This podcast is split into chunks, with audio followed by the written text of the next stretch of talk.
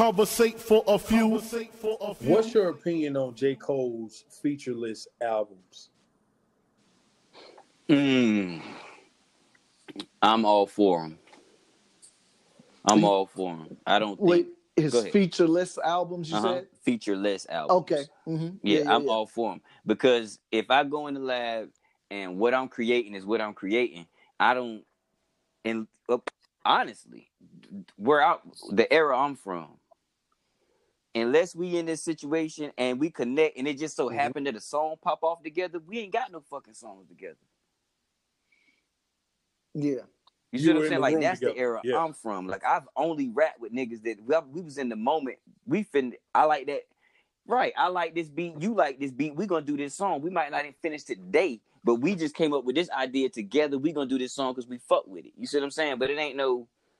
I won't. I want to do a song with such and such. That ain't never happened in my life. I'm not from that era. You know what I mean? So if it wasn't organic, I don't Right. need it. Right. So if J. Cole didn't come across a situation where the song organically fit the album that had people on it, I'm good with the with the featureless albums. Plus, mm-hmm. his albums are a statement from beginning to end, a lot like a Kendrick album. So they're they're pieces more than a lot of people's album is more a playlist. His album is a piece. I'm glad you made that point. Yeah. So that's what we see too with uh, most new artists. The album, with the exception of maybe of, of a Travis Scott, right? Facts. Most facts. pe- most of the other artists, and I like even Roddy Ricch album. I like his album, but Brandon Banks. but yeah, but it's still a playlist. Mm, okay, okay, okay. and yeah, like Roddy Ray. Yeah, yeah, yeah, for sure. Um, But I'm glad you brought. I'm glad Dallas brought that up, right? Because I'm cool with a Cole featureless album. Because like you said, it, it usually like a Kendrick album is statements. It tells a story from beginning to end.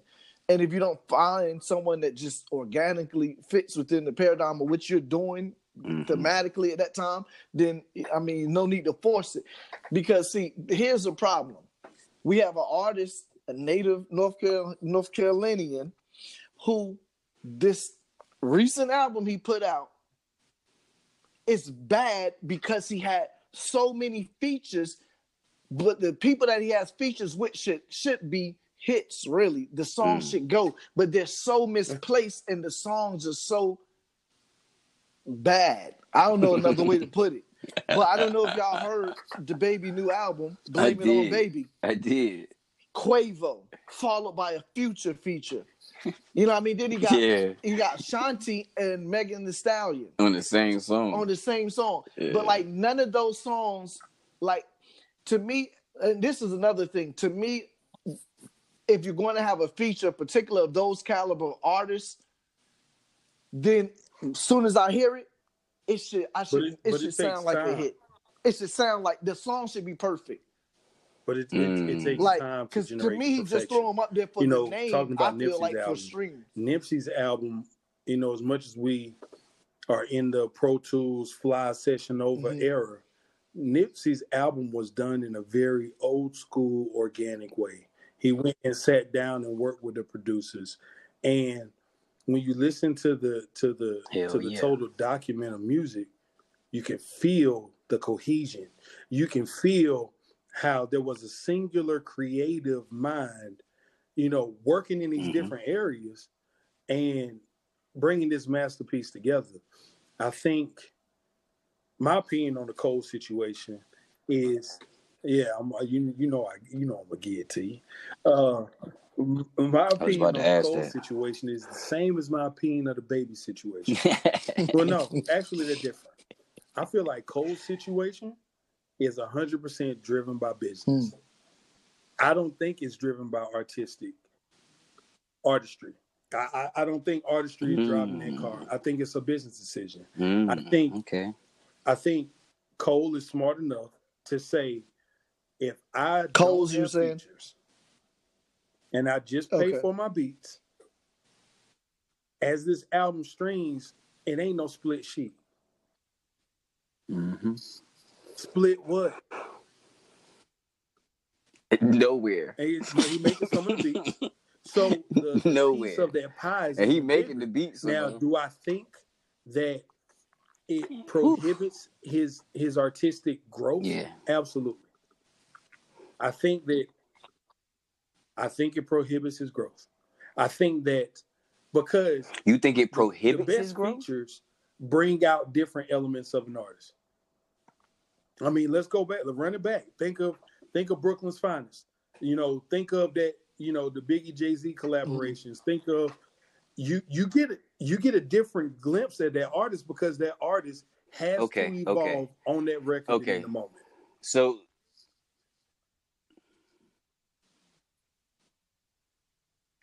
Okay, so What? Uh, uh, go ahead, go ahead, bro. I just wanted to say a quick thing. So I, I see, I so I agree with what Dallas is saying, but my only the, the only thing that I kind of would view different with the Cole situation because I, I believe what you said for as far as the features, it's a money thing, but I believe that J Cole, because listen to his music, you know that he's a you know a real artist that's concerned about the quality of music, the message in the music, all of that.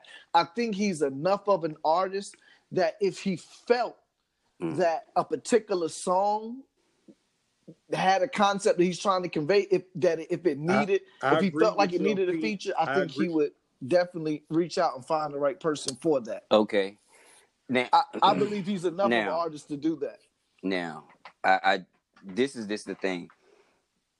I I like Alan. I agree with what you're saying, Dallas. If in a normal situation, and I had never thought about this before. Now, when you ask me about J Cole features, I automatically put J Cole Mhm. in current times, and the way features are done currently. You see what I'm saying? I didn't I didn't throw him back to the most quality feature you could possibly have. You know what I mean? Like so putting yourself in a situation where you got to do a song with the most quality person in of your era will absolutely make you better. So I can see how not having fe- features on your album would be prohibitive to his growth. I get that. Now, Alan, uh, we he's doing things behind the scenes that's just as how do I put it? I feel like they'll spur growth as well as doing a feature on his album. Will I think he's taking care of that? Like he's exercising Yeah, and, and I mean, he's choosing I, artists to I, I agree with exercise with, And, and, and they doing Alan's it on the low. you know, talking about his You know what I mean? artistry. I'm not saying that he he lacks artistry. I'm saying that J. Cole would be a even right Oh no, a more advanced version of Cole now. And not to say he lacks advancement. I'm not taking a shot. But what I'm saying is when you when you when you hear Right. those incredible right right? incredible features. I mean, the ones that you know T.I. and Andre 3000. Sorry. Now, the way Tip was rapping on that, he didn't need Andre on that record, but he also knew that Andre was going to take that record to another place. And I think Cole is artistic enough. I, I know in my heart of hearts he is. That there are records that he does that he Mhm. absolutely hears other artists on. Mm. You see Oh, what I'm saying? So, so, so, what stops him from pulling the trigger? Oh yeah, Yeah, for sure. I yeah, get that. Yeah, yeah, absolutely. right Yeah, I absolutely. I. I Absolutely. honestly, I honestly believe it's a business decision. Yeah, I get it. I get that. I w- it, you know what's funny is that's easier for me to believe than Yeah, it being a I, I, art decision or a lack of confidence decision or anything like that. You know what I'm saying? Like I can see it being a business, especially when you break down when you think no about the split splits after he's doing the production It's- and it's he's written every single lyric. hundred. Let me You know what I mean? Like every- that's that's a different level of bread. Ain't no split sheet. Let's get it. Me, you, and the publisher. I built myself up. You know what I mean? I'm to the point where people Everything that I have can. a legitimate intrinsic Yes, sir. base that fucks Yes, sir. I want every I want every iota, every brown buddy that can come my way. Right.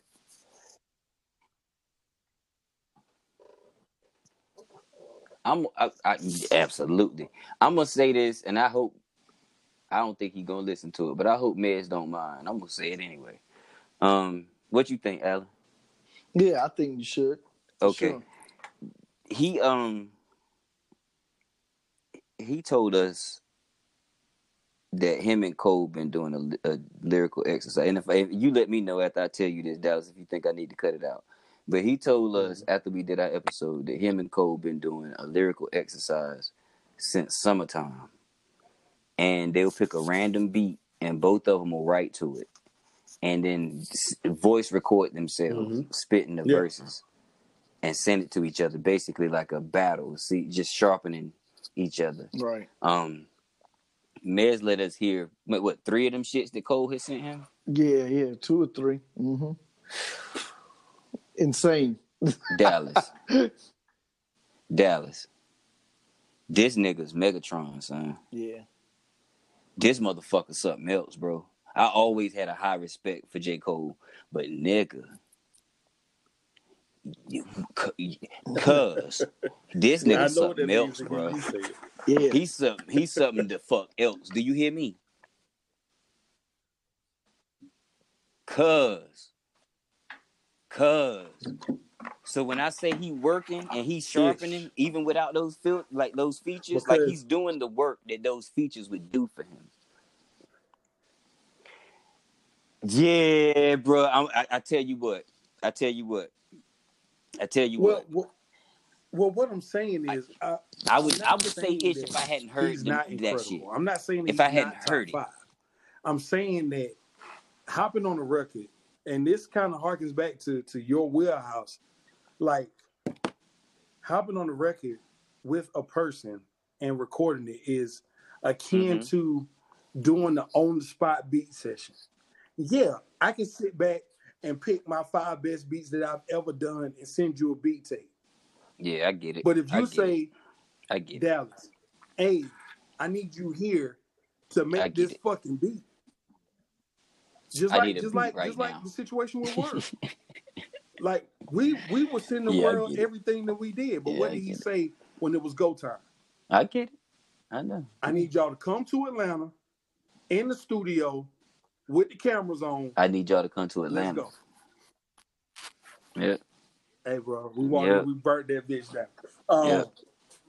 And what we do, walk in smoking cigars. Yeah. yeah. we walked in smoking cigars, nigga. They, them motherfuckers like, yo, y'all niggas celebrating on the way in. You already know what it is. Shit. Oh my god, thank you so much. We burnt that bitch down. Uh, I got it. I got yeah, it. I'll send that. it. Don't um, worry. But I got I it. I got too, it. Somewhere in here. It's the, in the here. Somewhere I got it. on the spot is okay, if you get your ass kicked, what does that do to you in regards to going back to the lab? And I, and I mean, and and I, and don't get it twisted. I think Cole is immensely intelligent, right?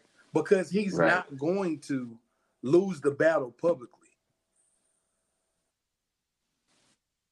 You know what I'm saying? I'm gonna lose the battle publicly and I'm gonna make less money. It's not yeah. a good business decision. Mm-hmm. I feel you. Yeah, fuck that. And, and no yeah, doubt, fuck that. incredible as as a yeah, as a writer that. and as a lyricist. Yeah, like, and I hadn't even heard the shit that you talking about, but I mean, that is that is understood. That is a given. But also, I think that Boy. there is a. I mean, for me personally, as a as a as a hip hop junkie or whatever, however you want to put it, there's a little like, okay, people feature you on their albums, but you don't feature people on yours. Now, from a business perspective, I completely get it. And and I'm gonna transition and touch on mm-hmm. DaBaby real quick. I think DaBaby having all those features on his album mm. was not a business decision. I think was an artistic decision because think about the road that. What do you think it was? A relationship decision? This nigga been grinding, running up and down the East Coast, going to events, spending promo bread, and not getting the love. So now that his 1st mm-hmm. album, Blue, mm-hmm. he got some major features. He's doing the album to get the love that he felt like he al- always deserved. Mm-hmm. No, I'm talking about the industry love. He's getting it now, but you don't think, think he's getting the love? When, when me and you were in the studio and we talked about records, we would sit down and say we want this mm-hmm. record to be with Jay Z and this record to be with this person. So let's fast forward and say everything blows and all our dreams come true. If anybody's gonna do what the fuck they wanted to do, it's gonna be you. And you're Right. gonna do it with whoever you had in high regard. You see what I'm saying? Like Yeah. Ashanti on the record. Why did DaBaby get Facts. Ashanti get on the that. record? Yeah, I get that. He I get wanted that. it I get that. artistically. As a person, I don't give a fuck what it sounds like. I want that. He I want wanted it. that pretty bitch on my record. He wanted that shit. He didn't give a fuck. years. Yeah, I get it. Yeah. I want it. Yep. Yep. And I'ma hug her and her mama. yep. I understand. Cause when you said when you said like if all our shit come true, what would I do? The reason writer's block existed is because I wanted to be able to make any fucking kind of music I wanted to make. Mm-hmm. From hip hop to R and B to jazz to whatever. You see what I'm saying? So my goal was to assemble a team that could do it. You know what I mean? So of course, if I if I mm-hmm. make it to a certain point, y'all niggas would be mad at me because I'll probably do a lot less hip hop than niggas want me to. Mm-hmm. So I get it. Yeah, it's For, probably for I, DaBaby, I, I, I can't even. I had never I'm thought doing about it from that perspective. I just thought it was a money play. all day. Yeah, because he don't have That's to, especially do. for what he That's writing. He can, he's prolific. So he can write really three verses like of that it's shit crazy with his eyes closed. say Yeah, that, yeah. that I'm saying. I'm not. I'm not trying to put words in anybody's mouth. That I'm saying that J. Cole's album construction is a business decision, and DaBaby's album construction is an artistic decision. But art sometimes doesn't fucking work. Yeah. Yeah. That's a fact. It sounds it sounds oxymoronic, but in the context of what we're talking It about, it, work. it makes I total mean, sense to me. Yeah. you look at some of the greatest that's a fact. concept albums. sometimes- either Yeah, either they're doesn't work. incredible or they are complete ass. Like it ain't it ain't no in between. Nobody makes a so-so concept album. hmm And a lot of times the the, product, Mm-mm. the end result, I won't call it product because on a product level, it Mhm. doesn't perform at all. Yeah. You know what I mean? But if you go listen to it artistically, it's probably Yeah. pretty good. You see what I mean? Mhm, Like, so mhm. it's either gonna be it's gonna be either or. That's true. That's true. Yeah. Shit. That and I mean that leads from everything all the way up to to Pimp a Butterfly. I knew. Yep, I knew you was gonna mention that. Yeah. Yeah, you knew it was coming, Yeah. right? Yeah. So all the way up to, to, to Butterfly. Go ahead. No, no, Sorry. no. But I, I was just going to say, and even if, and this is different ways to look at it. Like he said, it, it the concept album is going to be great or it's going to be trash, but also it could be dope and just not be accepted because people aren't ready for that type of artistic expression from their artists, right? Mm. it like go over the head like it's a pimp butterfly. But even to be honest, even Good Kid, Mad City was like that. Like people, like I, I saw, I saw when like Kendrick really kind of popularity really, really, really grew. Mhm. It it was after Good Kid, Mad City. People like um, it was the um. What came directly after? What was the next one? Pimp a Butterfly hmm to Pimp a Butterfly, between To Pimp a Butterfly and Damn, he's through the roof popular. Mm-hmm. But people like kind of like they did on Jay. That's my point. Reasonable know what they saying. missed out Mhm. on the crazy art that he gave up in Good Kid, Mad City. And you and I talked about that before, A. But it's the same thing with Jay. When Jay was asked what was his best album, I forgot what interview this was. I mean, it, this was after Blueprint. He was like, he said reasonable doubt because he said it Everybody's encompassed first his whole life Right. and expressed it in song and told a story. Right. Yeah, everybody. Yeah, everybody. see album that. is gonna be Right. Yeah, it's gonna be the best they you got. ever, yeah, you're going to give it your all, and everything that you had It's gonna be on experienced, that album. been Now, through, The true uh, value you in know, the artist adopted is to your way of life. It's going to two. be on that album. because now you're on the clock. Yep. Now everybody's watching. You done threw your best punch. You done did your greatest hit Yeah. album with all your greatest song concepts. Yep. Now you got to come with some shit, Mhm. and that's where you have a lot of the flops. And and I, I'm just hoping and praying that DaBaby doesn't fall into that, into that. I mean, yeah, but I mean, but that's what I'm saying. That well, shit, this there's a Oh, this this is third product. Right. This And the really third. fourth, but like second technically, but yeah. No, third technically. No, no, no. I'm sorry. No, no, no. I think it's his fourth because he was putting out projects before the last one. I think this was Yeah, his fourth project, one. But like his second. one. Second, like Yeah. No, kind of this is Since his third. Yeah, Kirk, third Kirk official was in album. the two. This yeah. is his third official album. Mhm. Baby on Kirk Baby, Yeah. Kirk, six months and this after. one. Yeah, He dropped two last year. Yeah, he dropped two last year. He dropped Kirk at the beginning of the year. Mhm. I mean, not Kirk at the beginning of the year. He dropped uh, Baby on Baby at the Mhm. beginning of the year, and that's the one that had all the hits on it. Then he doubled back with Kirk at the end of the year, like October, November. People accepted it, but it didn't have any hits that I can remember. and and that's where I think okay. And the- then he the came back with this one, and he said he's dropping another one before the end of this year. album crafting is still a skill. I mean, you look at the the the works that have resonated over time with us, specific even now. Like, let's talk about albums last year, right? I mean, those albums took time. Even Igor, you can listen to Igor and tell Igor is Mhm. not a microwave. Just, just the mixing alone, Hell no. just Right. just just Yeah. the post production. He took his time. alone. Yeah, that's a beautiful. Astro music, yeah. World was not microwave. Yeah. Yeah. Beautiful Not piece of music. Yep. Right. So, Mhm. you know, Nah. as we get into this, I want to drop. off- Capo, not microwave. Yeah. The magic happens when the business and the artistry is like connected or something like that. I'm paraphrasing. yeah, like when when when there's almost when you get to the point where you can't separate the two, like you don't know where the line stops. So, perfect example, Jay Z four four four. You know what I'm saying? Mm-hmm. Like he he can't do that album without having the business structure that Tidal provided him.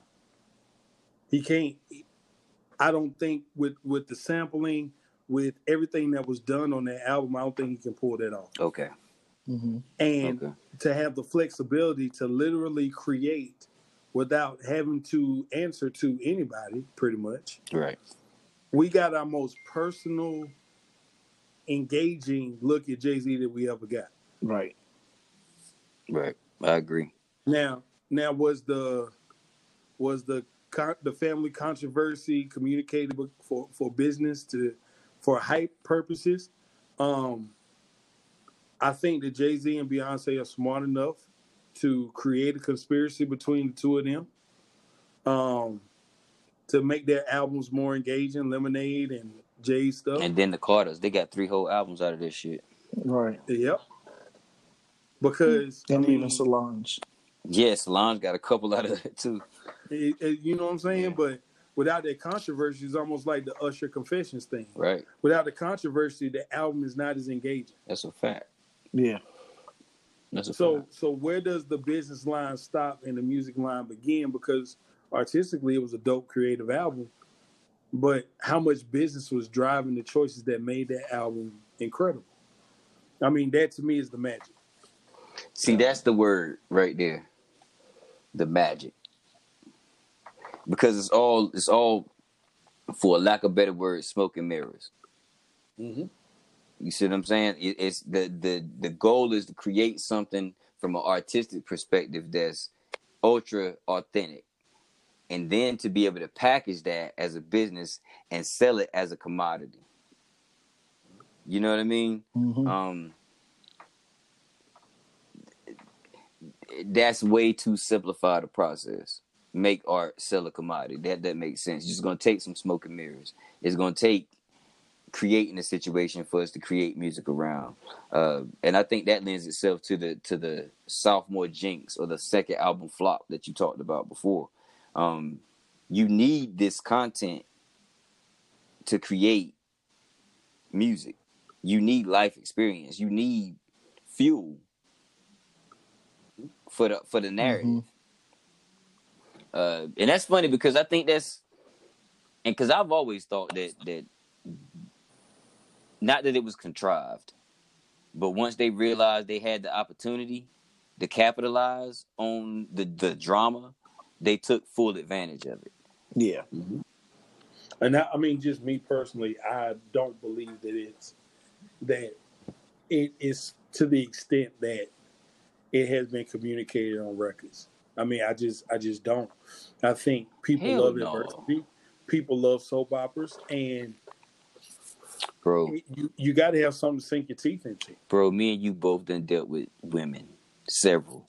And there's no way in hell you can convince me that you having that much drama and y'all two niggas can go write about it and release music of the world right. and solve it and be back in the same bed in the crib without killing each other. The nigga, there's Yeah. no way in hell that's not realistic. I don't give a fuck how much therapy y'all did.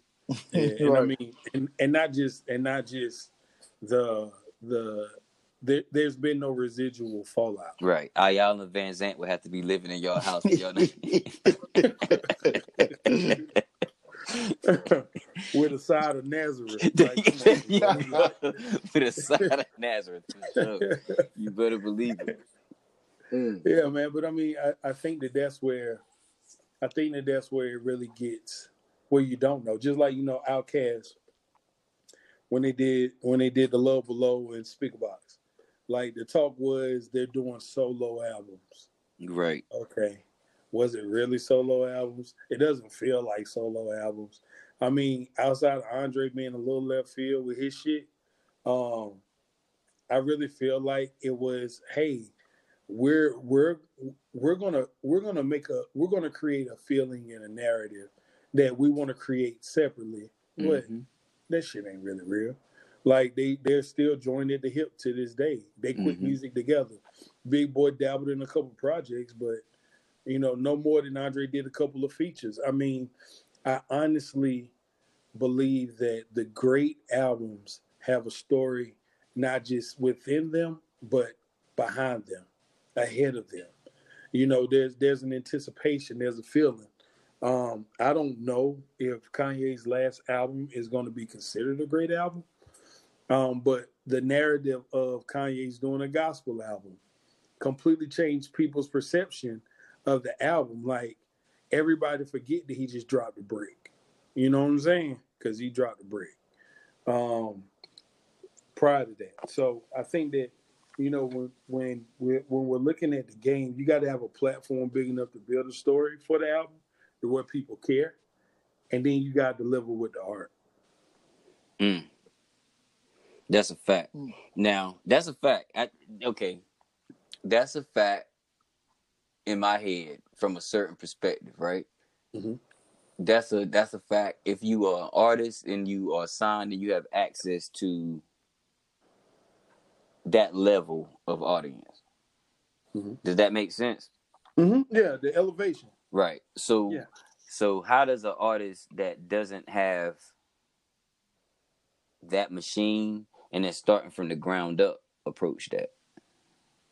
So from the ground up. So you you talked about it when we first started talking about, you know, the streets and building your buzz. And by the time the label comes get comes to get you, you already ready. They Mhm. got to run along beside you.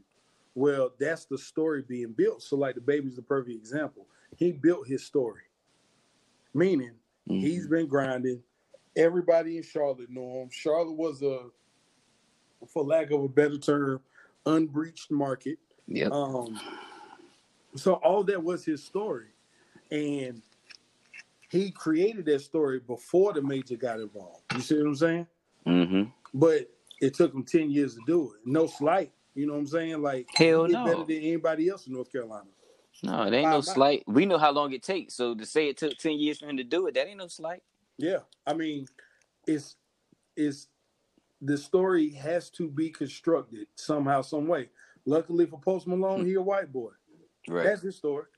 Yep. Yep. I the mean, funny thing Right, is, what right. you what you saying is dead true, bro. Because that's what LeBron told us.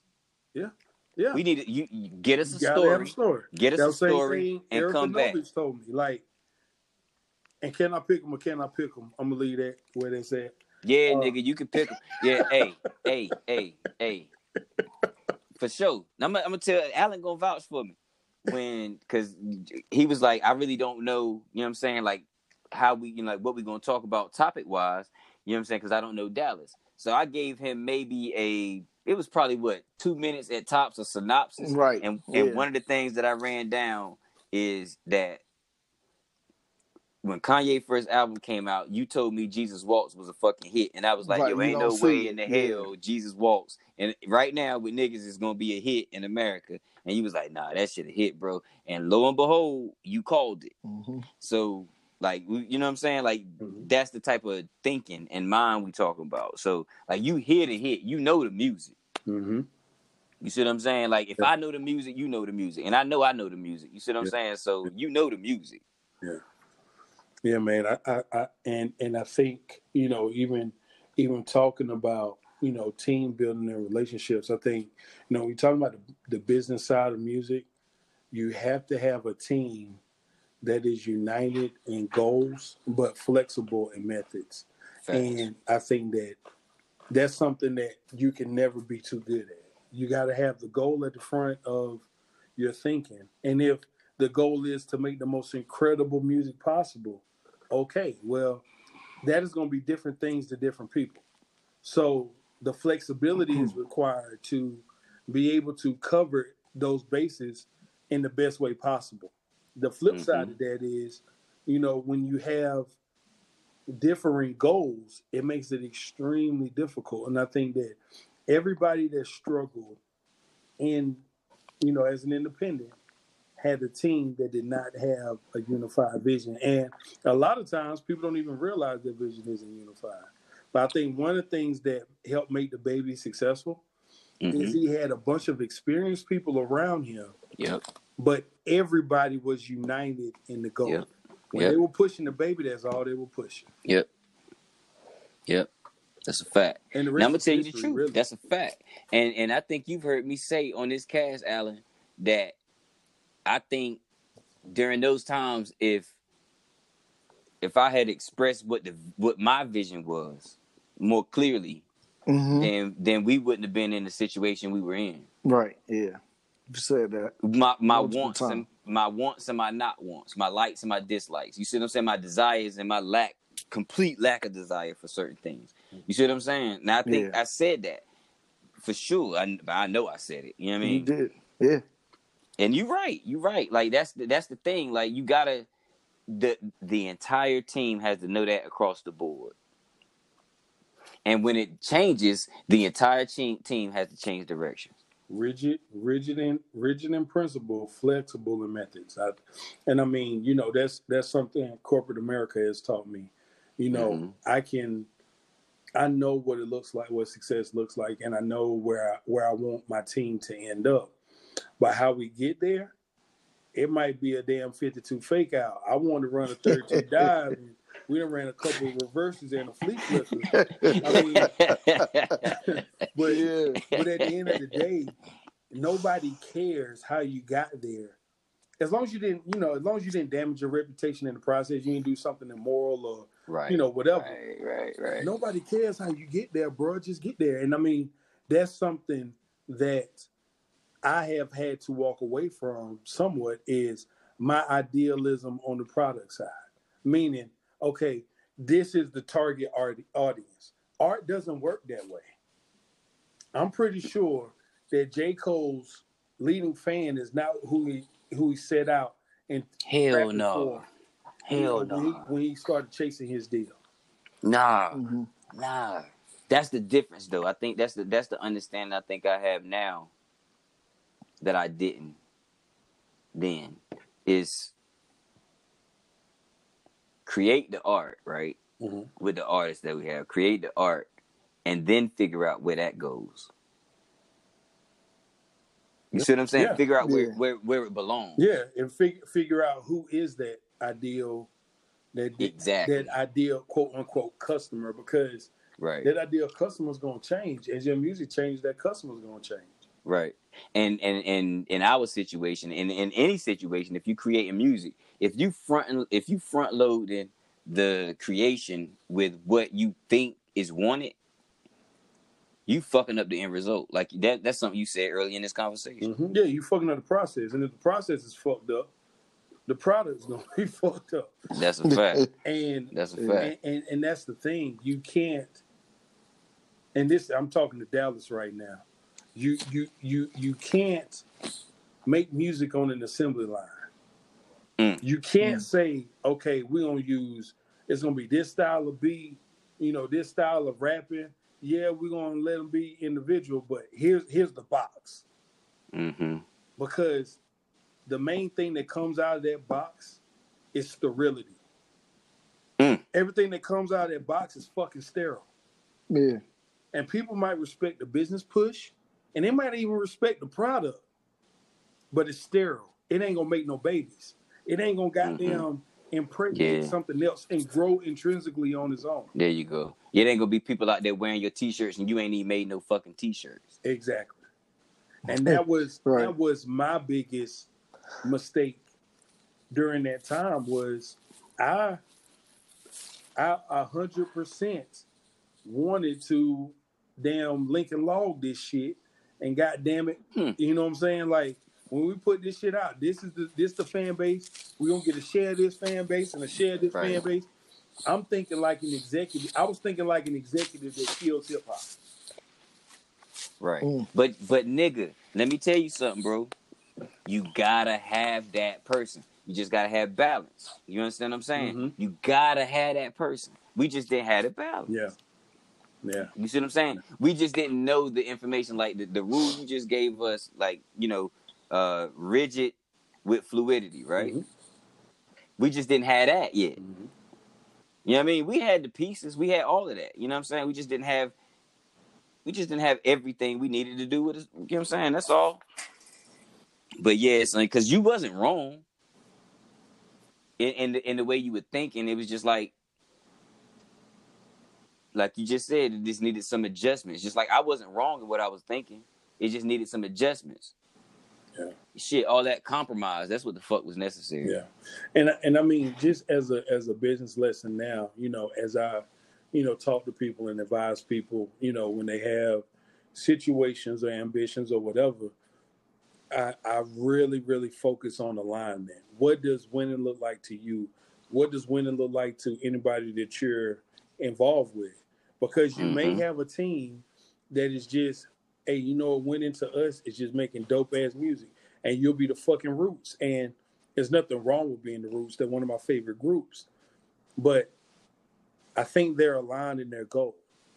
When they weren't aligned Right. in their goal, i.e., Scott Storch, who was a member He of the dipped the fuck off. There you go. he, he he he went on his way because he Mhm. wasn't aligned with the team mission. And I think being able to establish that shit from day one and knowing, hey, this is what we want to do. This is how we're going to do it. And this is what matters. And this is what don't fucking matter.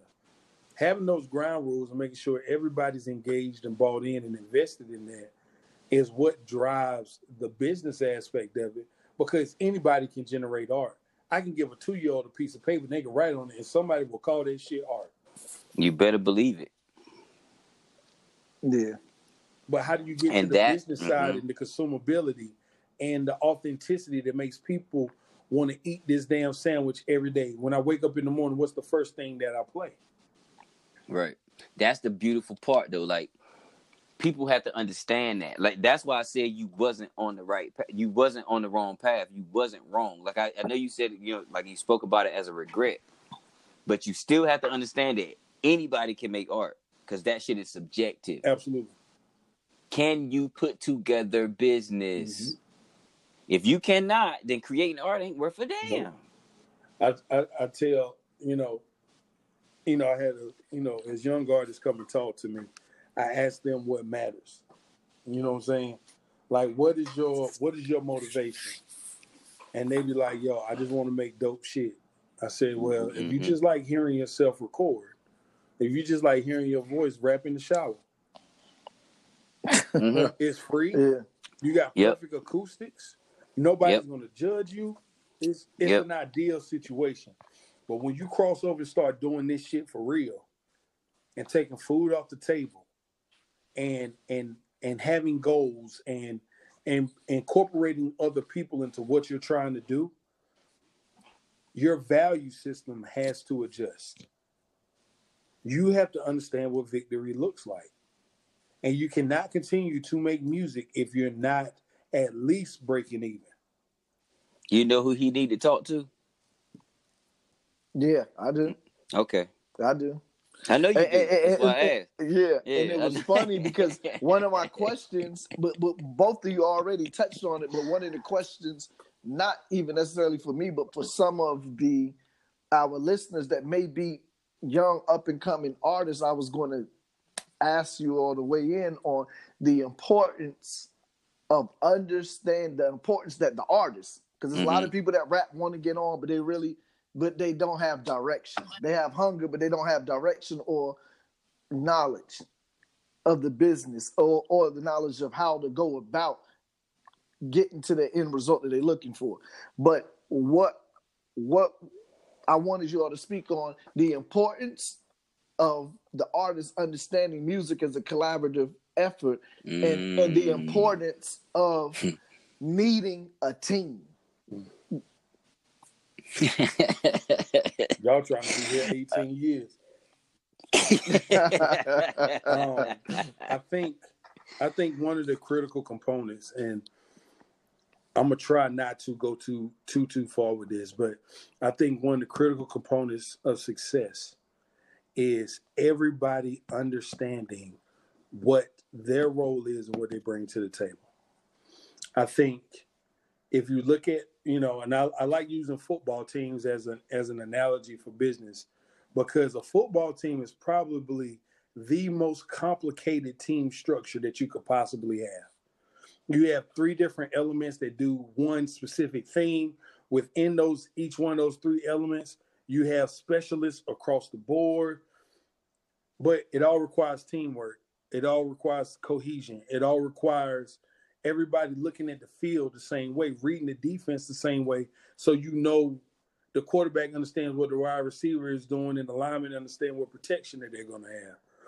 When you don't have that alignment, when you don't have that that common vision, and you don't put the work into that, because it's easy to say, "Hey, I want to make money off of music." Well, fuck, that's what everybody want to do, right? That's a Right. fact. I can't think of a person alive that would not like to make money off of music. Mhm. But within that, there are a lot of details of how do you want to make your money. And that's when it gets real in regards to the alignment. Do you want to make it making beats? Okay, you want to make it making Mhm. beats. What kind of beats do you want to make? You want to make R and B beats? You want to make power ballads? You want to make hip hop? Okay, you want to make hip hop. What kind of hip hop you want to make? You sampling? Is this boom bap? Is this some South trap shit? Is this some some regular East Coast everything is played type shit, or you want to be Dr. Dre? You until you have alignment with those key factors, you're going to struggle. You're going to waste money. You're going to waste people's time. But the most important and tragic thing that you can waste is your energy. Because this hip hop shit, this music shit, any ambitious endeavor in life will suck the energy out of you until you win. Mhm. That's a fact. That's a fact, yo. Hmm. That's a reoccurring Yeah, thing. it- reoccurring thing when this shit. It Yeah. will, it will, Yeah. like, it will destroy your family. It will destroy your friendships. It will destroy your Yep. brotherhoods. It'll destroy your finances. your emotional, your emotional state. state. Like, you know, Yeah. think about think Your about health, how it'll Kanye fuck you talks up. about how he how he- his depression before he made it. Yeah. Yeah. Hell yeah. What happens to Kanye Nick. if he if he never popped? Bro. Listen, I, man, let me tell you something straight up. Do you understand what kind of depression I was just coming out of when I met you? I know. I mean, I didn't understand the extent, but I knew that, and I knew at the time that me and you started working together, you needed something to believe in. Cause I was, yo, it was, it was, it was like, yo, this shit is getting to the bad, dog. Like that was a rough year. That was a rough year because we had made it to the, to the apex and nothing. So climbing that mountain, yo, that shit, any mountain you climb gonna take something Yeah. out of you. Yeah. You know. So right, if you if you doing it and wasting your time, whoo, Wasting it, and it's hard. wasting that energy. It's hard not to be doing it. It's hard not to be doing it and wasting your time and energy. it's it's hard. It's hard. I mean, being ambitious is hard. Period. But chasing a, gr- a dream that nobody else believes in, your family, you know, you know, everybody talks about the odds. You know, what's the chances of you making it? Just that alone is a fight. That's a. Yeah. That's a grind. That's that's that's Yep. going against a lot of things that are around you. So I mean, Yeah. you know, when people have that passion and they have that drive and they believe they have the talent, you have to insulate that against failure at all costs, whatever you can do. And that means aligning your Mhm. team, working on the vision. Okay, we just did this. How do we feel about what we just did? Do we feel like this was successful? Do we feel like this was good? Do we feel like this was a goal that we accomplished? What's gonna be success before we even go Before we- into it? exactly. What does a win really look like? What do we consider a win? Like for some teams, using the NFL analogy, some teams a win is going eight and eight. Yep, five hundred. For some teams, Being 500. for some teams, it's hey, our quarterback developed and we didn't get him hurt. Yeah. You right. But for some teams, you're right. anything less than winning the Super Bowl is abject failure. The teams that are successful right. are aligned in what their goals are. Yeah. And you just have to stay aligned. That's the thing that Yeah. you, you know that you don't know when you're young. You see what I'm saying? Because you can get aligned Yeah. early. You see what I'm saying? But then over time, you have to you have to work at that alignment. Just like Yeah, you're hitting a lot of rocks in You gotta. road. Damn right. You gotta get that bad boy. Yeah. Yeah, man. This uh, this is a roadmap here. We need to charge Yeah. this. yo, literally was gonna say we need to charge for this episode. I literally was gonna say that. you need to charge for real. But hey, that's the beauty of it. That's how I know it's it's, it's still things possible. You know. Well, I mean, Uh, I, I just don't. I don't believe in random. I don't believe in coincidence. I believe that everybody has been assembled and relates to each other for a reason, and there's an overarching purpose. And you know, we have our, we all have opinions on what that purpose may be, and we, you know, we put optimism into that purpose. But at the end of the day, Mhm. there's a purpose, and I think that it starts with you know, being transparent and being as good to whoever that you work with as you can be. And sometimes being good to somebody saying, hey, bro, I feel what you're trying to do and I'm, I'm not with it. that ain't it. Because I mean, like, even, Yep. even me Yep. right now, like, there's nothing that I'm invested in consistently musically. You know what I'm saying? Just because I haven't found the right situation right now. But that's Yep. That's I think that is the foundation of of everything that comes from that is having that good energy, you know, trying to point people in the best direction, being a, the best asset you can be, and then trusting the process. Mm-hmm. Mm-hmm. And that's the thing, yo. Is is is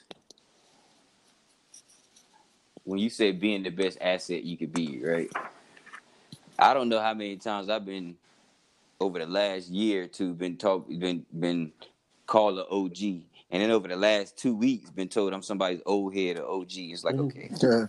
you know what I mean? But I, I get it. But the thing is, is is in, in that context, some people were saying I was that when I was 20. Mm-hmm. You see what I'm saying? I'm like, yo, that doesn't make any sense to me.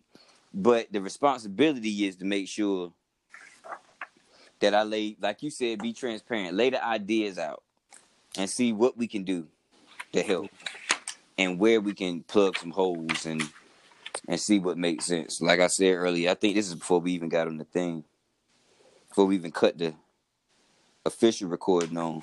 Is I figured out? I think I figured out what my purpose is Mm. you know, and it might not be to make music, you know what I mean, but I do think it is to make music possible, Yeah.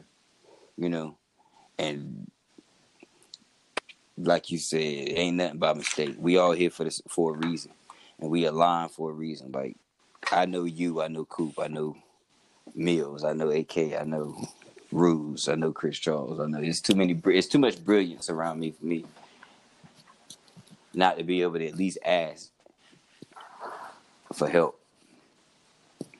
And I think that too. I think there's a there's a responsibility to anybody in any situation you're in to add value. If you add value and add positivity, and everybody does that, and you know polices themselves to say, "Am I being positive? Am I adding value?" Those two quick, mm-hmm. simple questions will realign a whole lot of bullshit before I even bring it into the into the collective or into the movement or into the conversation. I think that it is critical to do that. And you know, when you're talking about teams, you know, when you're dealing with with, with niggas rapping who who won off of the streets, who who don't just like just like I've always said, everybody pretty much most people that did, did music, at least at the time we was doing it, was a crook or trying to not mm-hmm. be a mm-hmm. crook.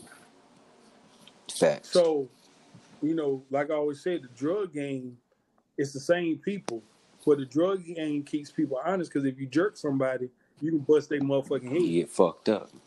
If right. a DJ jerks you, facts as an artist or a label or or whatever, and you whoop his ass, now you're blackballed because you don't fucked up yep. a DJ. So the rule, the, the characters yep. are the same, but the rules are different.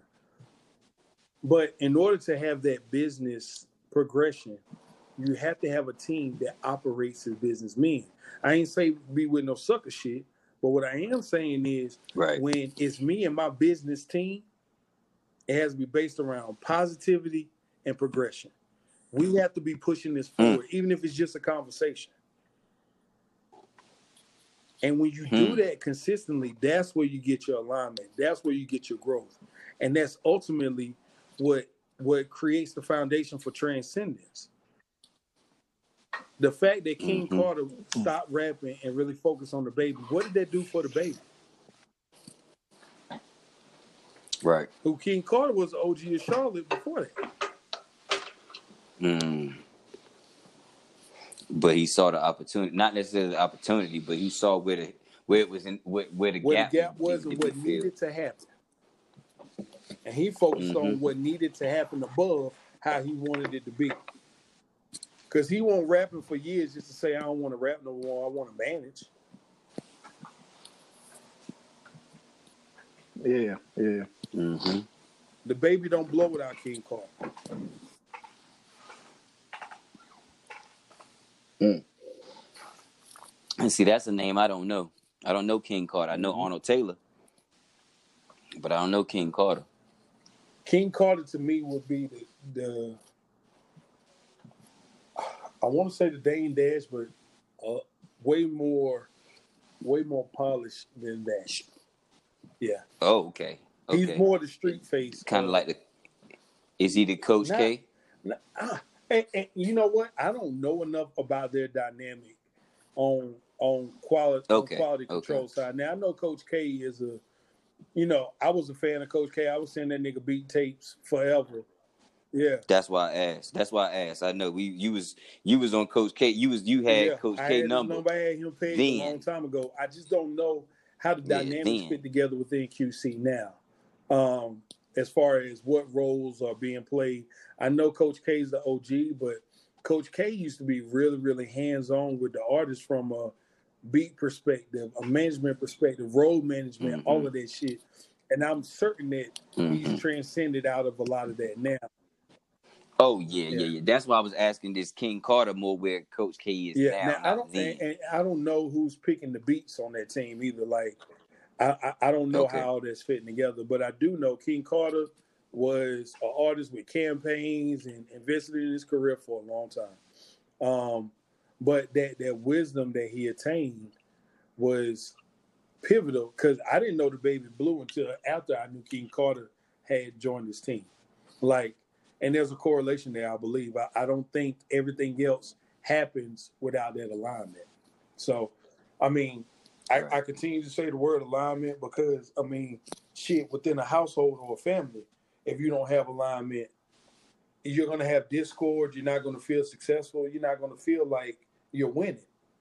Well, let's talk about a business endeavor that, oh, hip hop is pretty much, you know, 80% at least of the music that we listen to and we idolize the culture and we we feel like we deserve to be a part of the game from a not just the I participate, but I benefit from. Yeah, absolutely. Hmm. That's a fact. Um, to Alan, I have a question. Uh huh. Did I misrepresent who you was gonna be talking to on this call? Oh man, you did. I think I, I, did. I gave you a good synopsis of who you was dealing with. You gave me a good synopsis. Okay, I thought I did. I thought I did a good you job. You gave me a good synopsis. Yeah. Okay, cool. But uh, we got to have another conversation with him though soon. Like can't, two weeks can't go by. we don't do another podcast with this man. Hey man, hey. he might be back by popular demand by the Futane clan. Hey man, come on, cuz. That's what I'm trying to tell you.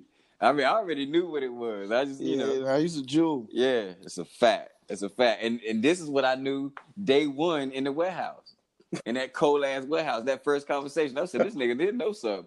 He might yeah. not. He might not know shit, but he knows something. Uh, you feel me? Because there's a difference. Like you didn't know what we no, was getting ready to do. You see what I'm saying? You didn't know we was getting, but I understood that you knew something inherently, like you know something you, know, you know, you get that feel from niggas. Some niggas be wise, yo. And I've been called wise. I know a wise nigga when I see one. I might not really be wise. You know, I might just be able to talk my shit. There's a difference. from from my perspective, I mean, as I talk about, you know, the the being in a place where you grow. And I mean, I don't even know what you call that. You know what I'm saying? Like some people call it mentorship, some people call it, you know, whatever. But I, I honestly believe that you know great things come from from challenging conditions and I learned more about business and life and about myself in those years that we were that we were pushing than I probably learned in the last 10 years because there was a lot of discomfort and not just discomfort but mm. I felt like and I still do like it was a safe place to to fail. It was a safe place to say, "This mm-hmm. is what mm-hmm. I believe, and I'm gonna dig my heels in. And if I'm wrong, I trust the people around yep. me to fail productively, yep. if that yep. makes any sense." That's a um, fact. It makes all the sense yeah. to a nigga that was there with you. I don't know. I don't know if it makes yeah. sense to the people hearing it, but to somebody that was in the foxhole with you, you see what I'm saying? It makes all the sense. Like, yo, if we well, it it would. I can't even think about it as failure at any point. You see what I'm saying? Because there was no such thing as failure. Like we went into New York and saw the thing that said there is no end to taking over, and I believe you yeah, got, got the tattoo, and I know I do. Yeah. You see what I'm saying? So it's like we. That's why I'm saying it was like we was locked in. When you that locked in and you got that much belief in in the people beside you and yourself. You know what I mean? The people beside yeah. you give you that extra belief in yourself. It's like, yo, you can't really be stopped unless you mm-hmm. don't take care of business the way in, in a lot of the ways that, that Dallas outlined. You know what I'm saying? Earlier in the conversation. You said them staying aligned, rechecking your alignment. You know what I mean? Like these things and working at that alignment and and having that positive outlook and that positive direction. You know what I mean? And knowing that you wanted a positive outcome. And being positive in it, not being on the fuck boy shit. You know what I mean? Like, you know. Yeah, all that shit matters. I mean, as you and and when I talk about failure, I think it's because I mean, even now when I look at you know some of the endeavors that I've that I've taken on, some of the things that I've done. I mean, I look at a lot of great things that we did. You know, we we, we made we made more money than any mm-hmm. other producer that I know independently without a without a major deal. Um, without yeah. I will agree with that. Yeah. I'll agree with that. Hell yeah. Shit, I, I think about time. That shit before. Um, um, but I mean, my overarching goal, like making the money, was a step in the process. But my overarching goal was, you know, like the first time I heard you play beats on that motherfucking train keyboard hooked up to that receiver in your bedroom. Mhm. I'll never forget. my goal was to make sure that the talent was being served in the right way from the perspective of are you winning? Is this what you're doing at the level that you want to do it at and getting what you need to get to do it financially? And are we changing lives? And and i mean for me personally that goal hasn't changed anybody that i associate with if you work for me if you work with me like my my personal goal is changing lives through professional success. And that's where i feel like my greatest failure was. I mean there was some in- incremental um some incremental changes but i always felt like ave and ak should be doing music full time and that was my job to make sure Yeah. that ave and ak were doing music full time so anything that that was contrary to that goal i couldn't take it well you know um and i didn't handle it in the best way because that goal is intrinsic like that's who i am i want Nigga, if we could go back 25 years, 20 years, dog. God damn, I wish I hey had bro a if fucking i time if i had a machine, time nigga. machine i'm going back to that house with dj mustard there and i'm doing the whole fucking album bro yeah, I feel you, nigga. I feel that, So, Uh, I ain't gonna front though. If I had a time machine, I'm definitely going back earlier than that because we gonna get this again. We gonna we gonna take another run at this because I know some shit this time. Like fuck. But that. even talking about Mustard and YG, nah. you know, when I met them, Mustard was fine letting YG be the guy. They were they were fucking alive. Yeah. And then you look at them both being successful now. Exactly. Like they were aligned. And Yep. even when they had differences, Yep. they aligned to resolve the difference. You know what I'm Yeah. saying? That's right. Like That's right. That's from right. what For I sure. them niggas sitting in my For crib sure. to when Mustard won't get no love, he, he goes sits in the truck. He got his laptop he cooking up. He don't give a fuck. Cause he like if they fucking with YG, Right. they fucking with me. It's all right. They don't even know it. It was- exactly. Yep. That's that's something. That's and I'm, I'm I'm about to get on my my my local soapbox. That's something that North Carolina niggas have never had, with the exception of Talk DaBaby. And everybody look at DaBaby and be like, why did DaBaby pop? Because he's got alignment in his fucking team. hmm He's got everybody in his Talk to him. circle Mhm. that is the best at what they do, doing what they do better than they've ever done. And they're aligned. And that's it. Talk to him. DaBaby, I mean, I ain't hating, but he ain't better than a lot of the motherfuckers I know. Bro can Nah, rap. Hell no. hell no. He ain't can rap, but he ain't better than niggas. Like that's crazy. as All he had Like, was a nah, team with an niggas. aligned vision, and everybody playing their part. Mm-hmm. I'm with that. Yo, nigga. Yeah. Yeah, son. Yeah, I mean, shit. This the business music. I don't give a fuck. Yeah. It's the business music. This couldn't have been a better business music conversation if I'd have asked for Yeah, it. we. Yeah, and what's crazy For is real. most great businesses that are hugely successful they don't focus on product they don't focus on sales they focus on their mission People. and hmm so like Okay, Apple. okay. doesn't push the fact that they sell computers Wh- when was the last time you saw an apple commercial that that talked about the computer being uh, the price of the computer or the price of the ipad or Mm-mm. whatever Nope, nope. I can tell you that Apple is all features, over, is all benefits apple over sells features. a revolution that our computer is an extension Mhm. of our re- revolution. They have a purpose and they have Exactly. a mission outside of the product.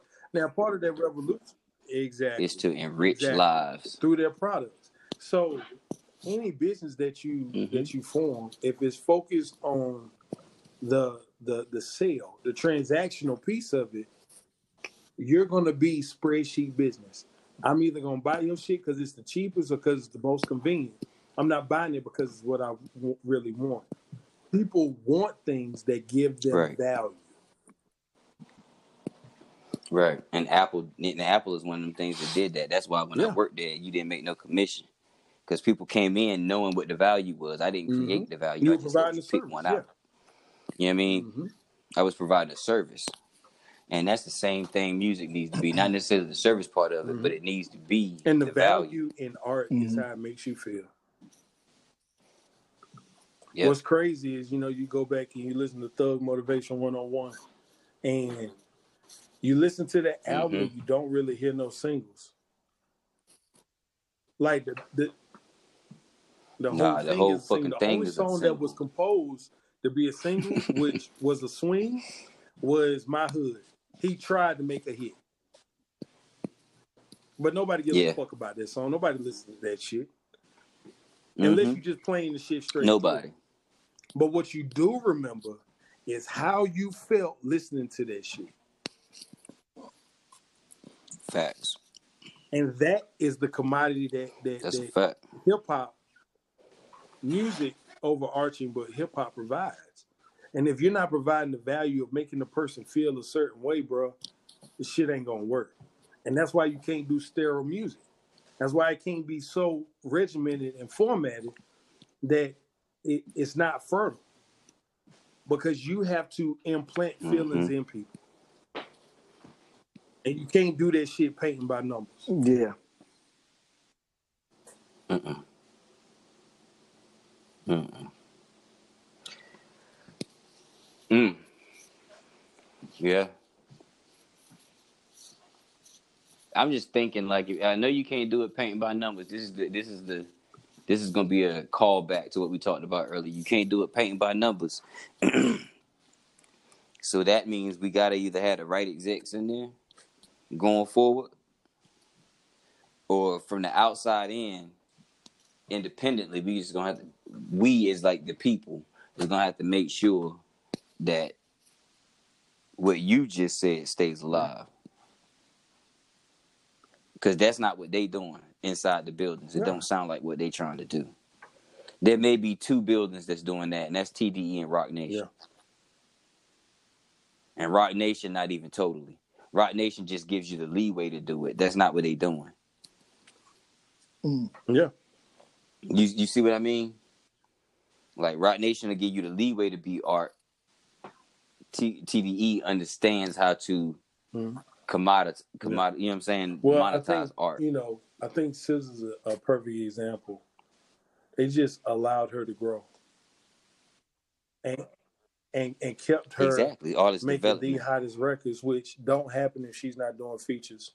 Um, by the way, uh, but uh, Yeah, I hear you. but- I hear you.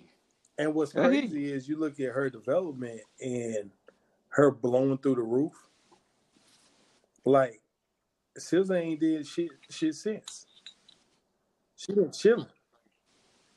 Nah, not a thing. Yeah. She one song, and that was on Black Panther. But the beauty is Mhm. that, see that's the business part though.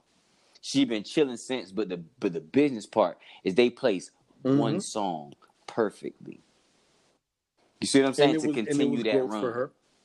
Um, Yeah. it was Oh, growth for her. exponential growth. Yeah, I mean, Uh, sound a I mean, soundtrack. artistically, I mean, I feel like she grew between Control and that song. Um, but that's that's the point that I'm that I think is so critical for us to understand. Labels have a responsibility to house artists, not just I'm trying to sell your shit. This is your safe place. hmm This is the Medici conversation that Kanye was having. You know what I mean? This is the conversation that started this podcast, as a matter of fact. You remember that, Ella? I do. You see what I'm saying? That that artists need a house. The Medici created a safe space, a house for uh, Leonardo da Vinci, so that he could create, or Michelangelo. I can't remember which one. Probably Michelangelo to create the art that he created. They funded his life so that he could do that. hmm That's what labels are supposed to be. They're supposed to be the safe space so that artists can create art, and then we can use that to sale, and then we use we are the intermediaries that you know do that for the artists because they're not business people, so that they can, like you said, even AK could be in there making beats. You see what I'm saying? Yeah. Like nigga, you was the Medici. You know what I'm saying? Like Yeah. trying to create a a, safe space. space to create and and to and to have what you need while creating. And no doubt, adversity builds character and shit Yeah. like that. But I know me. I know when I had to go to court for child support because my bread was fucked up because I was making music full time. That didn't that didn't help me create my best work. you know what I'm saying? I'm trying to tell you. I know. I know, in, in the studio, the other mind in the street because I got I got to have this money by tomorrow morning. Um, so I mean, I think that that's Damn critical, and I think that artists have to be humble enough and understand their value with aligning with the house. So any house has rules. When I lived in my mama's house. You know, she Hmm. paid for the shit. She made sure it was food on the table. Okay, well, here are the rules. These are the things you have to do. I think that artists have to understand that too Mhm. and understand how valuable the partnership is of people that are investing in you and helping you have a lifeline for your music. Even if they're not paying you paying your bills, if they're even helping you with the getting the music done and out. That's why I think that it's important from a Mhm. label perspective to Yep. keep to keep studio notes, and it's something that I've never been good at of the billing for the artist. And not to say I'm holding this over your head, but for the artist to understand that, okay, if I charge you fifty dollars an hour for studio time, and you know thirty dollars an hour for engineering, and you record at twelve hours all night, and you fuck off for for eight of those hours, this is the this is the expense and the investment of the label into you. And I've never and I never understood the value of that. I felt like it was petty when I was working with a lot of artists. But I think it's very valuable to say, look, this is what the house is provided. This is what we're bringing to the table. hmm You, you know what I what I think. I don't. I understand why you felt mm-hmm. like it was petty and why you wouldn't do it. You see what I'm saying? I I totally get that. But what I think happens is people mm-hmm. feel that way, right? And then when the artist gets to a certain point and they don't and, and it's owed back and they don't understand why it needs to be paid back. You see what I mean? That's where you have the conflict. Because once the money starts, because right at, at a certain point there is no money coming in, and you're doing this, and it's petty to let them know you're doing it. But when the money starts coming in, I need it Mhm. because I've been doing this. You see what I'm saying? So I think you're right. You got to let them know up front. This is what it's going. Every time you come in and record, Yeah. it's this much. Or, or not even record, you being in the studio. I'm gonna. I'm gonna. if you're having a session, whether you're recording There you go. not, In the studio. if you're writing. Yeah. Yeah. Right. See, that's the crazy shit. Okay, okay, okay. Let me step in there real quick. If your ass is Well, paying yeah. the right, you a What- fool. But that but that forces an artist to think differently. I mean, you know, we had a lot of artists that we worked with that wanted to write in the studio. Mm-hmm. Yeah, I think I, I know. I think that's a vibe thing. I think that's Yeah, it TV. is. I think that's videos. I think that's movies. I don't think that's realistic. I think people do it now. I think that's a label's way. I think that's been okay. And if it wasn't the movies, if it ain't a vibe thing, if it ain't TV, I think that's the label's way of putting their hooks into you. Because your ass don't know that you having to pay for all this. So all of this time that you you you creating a habit of creating in the studio. So you creating mm-hmm. a habit of owing the Or- or label money. Spending more to create the same product. But then again, is it is it a product or is it art? Well, hell, it's it's a okay. It, It might be a- art to you, it but it's a product at the end of the day. I'm No, it is because they're gonna try to sell it, and Yeah, if it's not a yeah, good enough you're right. product, you get dropped. So, because they're gonna try to sell it, I don't give a fuck what you make. Either they're gonna try to sell it or they're not. So either it's a product or it's not, and if it's not, you lost your deal. You know what I mean? So, but e- at, at- at any rate, I shouldn't pay you. I should pay you to record my shit. I ain't no way in the fuck I'm gonna pay you to create it. I'm not gonna pay you for my thinking time.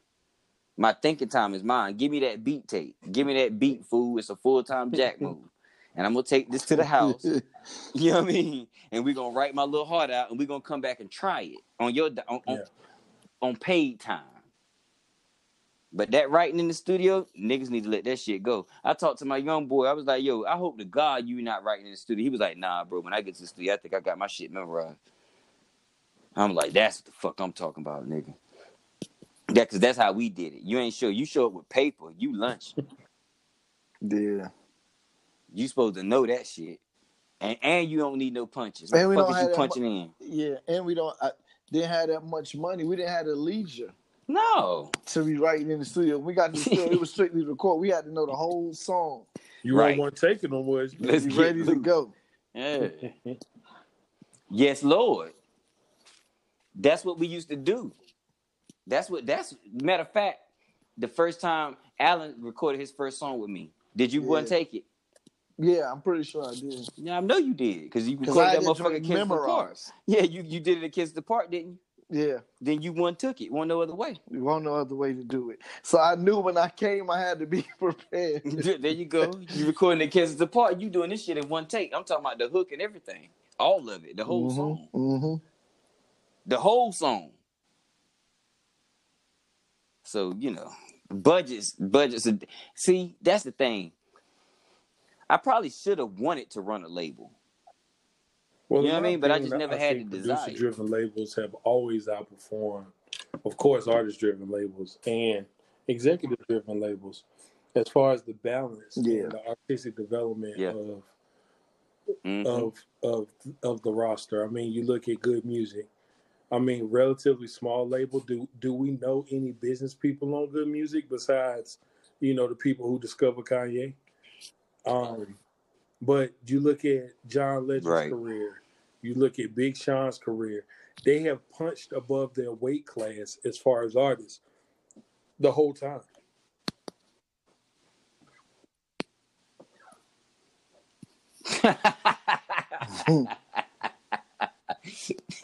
you think Big I Sean mean, punching above his weight class? I, I'm, and and I and I hate to sound fucked up, but it's gonna sound fucked up.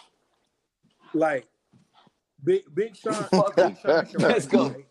Let's go. He can rap, and I enjoy him. Like I'm a Big Sean Yeah. fan. Yeah. I have.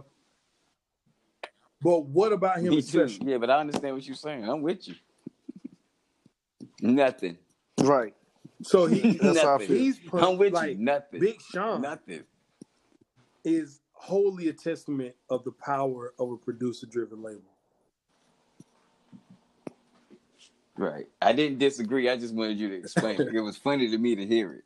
Cause I that's that's why I laugh like that. It was I funny mean, to for me big- to hear it. But like, you know, cause I say that shit, but people like, yo, Big Sean, Well, Big nothing like, yeah, he nice.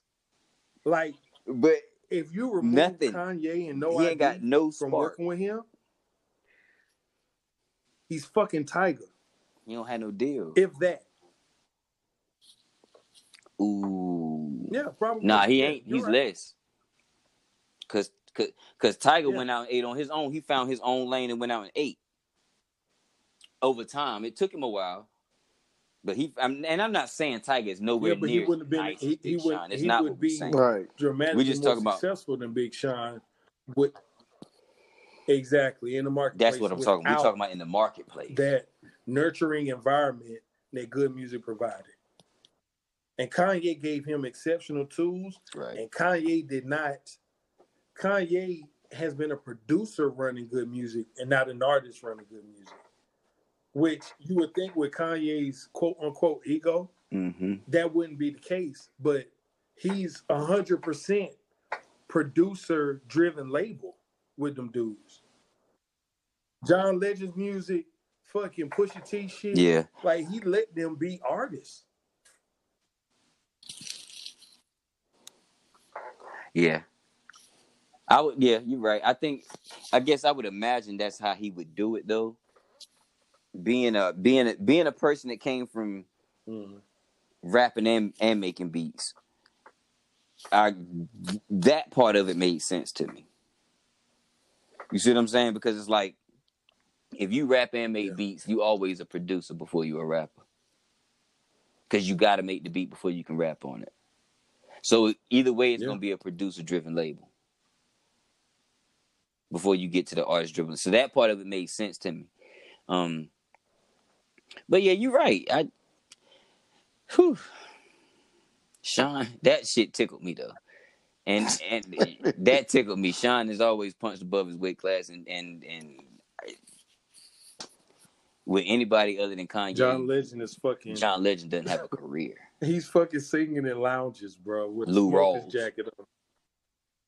He's fucking Lou Rawls. Exactly. He's Lou Rawls, fam. He Ain't no way in the career fuck. He don't have a career without I mean, Kanye. without Kanye, you don't get Daytona.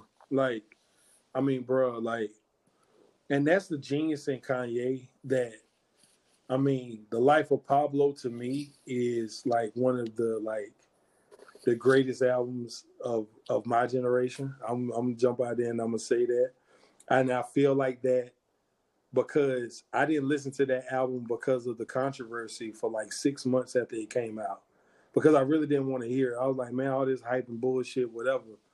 And I went back and listened to it, and that's something that I've kind of gravitated more to: listen to albums outside of the album hype.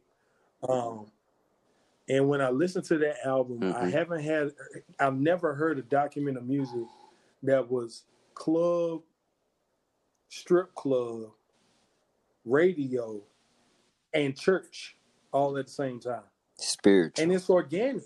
Yep. Yeah. Yeah. I ain't gonna Famous. lie. Yeah, it's there. It's a He did it. Yeah. It's a tapestry. Mm-hmm. It's So- a tapestry. To It's a tapestry. to be Yeah. able to have somebody who can deliver that artistically and guide careers of a diverse set of artists. Like none of them dudes are the same. Nobody on good music is the same. Like even Mm-mm. Teyana Taylor's out. Like to be able to guide all that and let artists be artists. Oh, and I'm gonna produce all the Daytona. Like I I don't know if there's anybody in our generation that can be Quincy and Michael at the same time. Mm. Now he ain't delivered the thriller. Mhm. I get what you're saying. shit. But I, I don't think those I don't think those artists have the talent Yeah. to deliver a thriller. I he yeah. He Yeah, ain't delivered of the thriller. We say outside like of his of own. Pablo is Okay, okay, okay. Everybody loves it. Like Dark I, don't get a Fantasy fuck. is I love that shit. I love that shit. Dark Twisted that Fantasy is thriller. Yeah. But that damn Life of Pablo, man, that shit's a fucking headache, bro. That shit is a fucking headache. Yeah, Life of bro. Pablo is beautiful. Yeah. It's beautiful. It's it's beautiful. Twisted Fantasy though is is different. It's like it's something else. It's something that hip hop. I don't think hip hop is. It's a. It's a. Uh, to me, it's equivalent to uh Damn and Mhm. Get Rich. Yeah, You see what I'm But saying? Like I it's think- it's it's a what- it's a moment. I think the darkness and not not not trying to be uh not not trying to uh not trying to be slick with it, but the darkness on Dark Twisted Fantasy, the thematic darkness, I think it provides a different it resonates different when you listen to it. If you pop the singles out, meaning if you go back and you play all of the lights and you know the singles from their project Power or whatever, like they bang, but they don't bang like they bang when you play the album. Mhm. That's why I like the album more. That's why I like. That's why I like the album more. You see what I'm saying? Because the the singles work. You know what I mean? If you pluck them out, they work as singles. But if you put them Yeah. into the project, they activate. It, it's a lot like Good Kid, Mad City to me. I think the singles on Good Kid, Mad, Mad, Mad. City work a little bit more. You see what I'm saying? They work a little bit more, but when you plug them into the album, they activate and they they serve a purpose. So I think that's why I kind of like those joints more. Um, and Pablo, I don't think has that that variable to me. like the tapestry part of it. See, but Okay. you talking to a nigga that love Yeezus. So so you can't like Pablo, I love it. You know what I mean? Dark Twisted Fantasy, I love it. I love Yeezus. The the the, the gap to me was Anthony? 808s. I didn't love that. Cause I yeah, but I I see I I didn't love it because I wasn't ready for the switch. But by the time Yeezus came, I understood him. I was ready for the switch. Going back and listening to 808s, I get it. It's beautiful. Masterpiece. You see what I'm saying? Like it's I don't know that Kanye does albums that ain't masterpieces. I don't think uh Ye is a masterpiece because I think there was too much going on around Ye for him to focus enough to make a masterpiece for himself. I don't think it was a Yeah, brick like I you feel thought it like was. I just don't think it has any It singles. a fucking. I feel like it is a cinder block. I Okay. don't think nothing with you Ghost Town like on it can be a is center block. Quality of that. Well, that ain't the only thing I love on it, but I don't think anything with Ghost Town on it can be a, a block. Like Ghost Town is one of the most beautiful songs I ever heard. Yeah. So do Like you love like? that shit. Do you like, that Ye shit is better than you crazy like, to me. Um, Kids See Ghosts. Okay, well I agree there. No, Kids See Ghosts is fucking. no, I like Kids See Ghost way better, Yeah. way better. Like in my in my opinion, the order is Daytona, Kids See Ghost, Yay, Teyana. Yeah, Taylor. Nas shit was ass. Absolutely. And the Nas order. I agree last. with that order. How how are you? How are you that unfocused? Yeah. Right. So that's my Like, order. You see what I'm saying? Hmm. Nah, that's not his fault. It's Kanye. It's Kanye's energy. It's Kanye's energy. Kanye did that. The producer's always at fault. You Yeah. turn in a bad album, the producer's at fault. You understand what I'm saying? You So- turn in a bad album produced by one Wow. person, it's the producer's fault. I, I wholly feel like it's Nas's fault. Um, I know, me too. I do too. We I did did a whole podcast. We did a about whole it. podcast about yeah. yeah. I, I don't I don't feel like this. I don't- if you come in the lab with me, right, and you're a great rapper, and I let you leave But there with a bad album, thing. it's not I'm your about fault. to say something. This might be hip hop motherfucking blasphemy. When I, I think Come that it it. What we shows do here. Nas's limitations as a rapper. I feel like that was his, and I mean, I'm not gonna say his only shot because we can go back to it was written, and he's had the the sonic landscape to create a classic. Outside of yeah. Uh, okay. I think the con. The, I think it's. I think it's con- Sonic landscape to create, No, create a and- and classic. that's what I was was gonna first say. I don't think he's had of the Bill landscape Mack, to create a classic which- since then. undoubtedly is a classic because Right. he took Queens yeah. and Brooklyn rap styles and married them seamlessly in a way that nobody has ever really been able to do Hmm. before. Not even him. Cause Talk to me about that. Did you, did you- okay? So so Alan, do you talk to me, Alan? How you feel about that? Him marrying Queens and Brooklyn rap style so seamlessly? Because I had never heard that opinion. Queens and Brooklyn being married by Nas. No, I hadn't, but I, I, I, but I, I agree with it. I agree with it. I, I agree with that. Um, because when you look at who, who who's coming out of, all right, Kool G Rap, right? Who who we say is one of the forerunners of Nas style. Absolutely. All right, he's from Corona, Queens. But another in- influence, okay, and then of course Rakim, Mhm. Long Island, Mhm. it's close to Queens. All right, but then you have Big Daddy Kane, Mhm. Brooklyn. Mhm. I you can Where's OC can- from? Brooklyn. Mhm.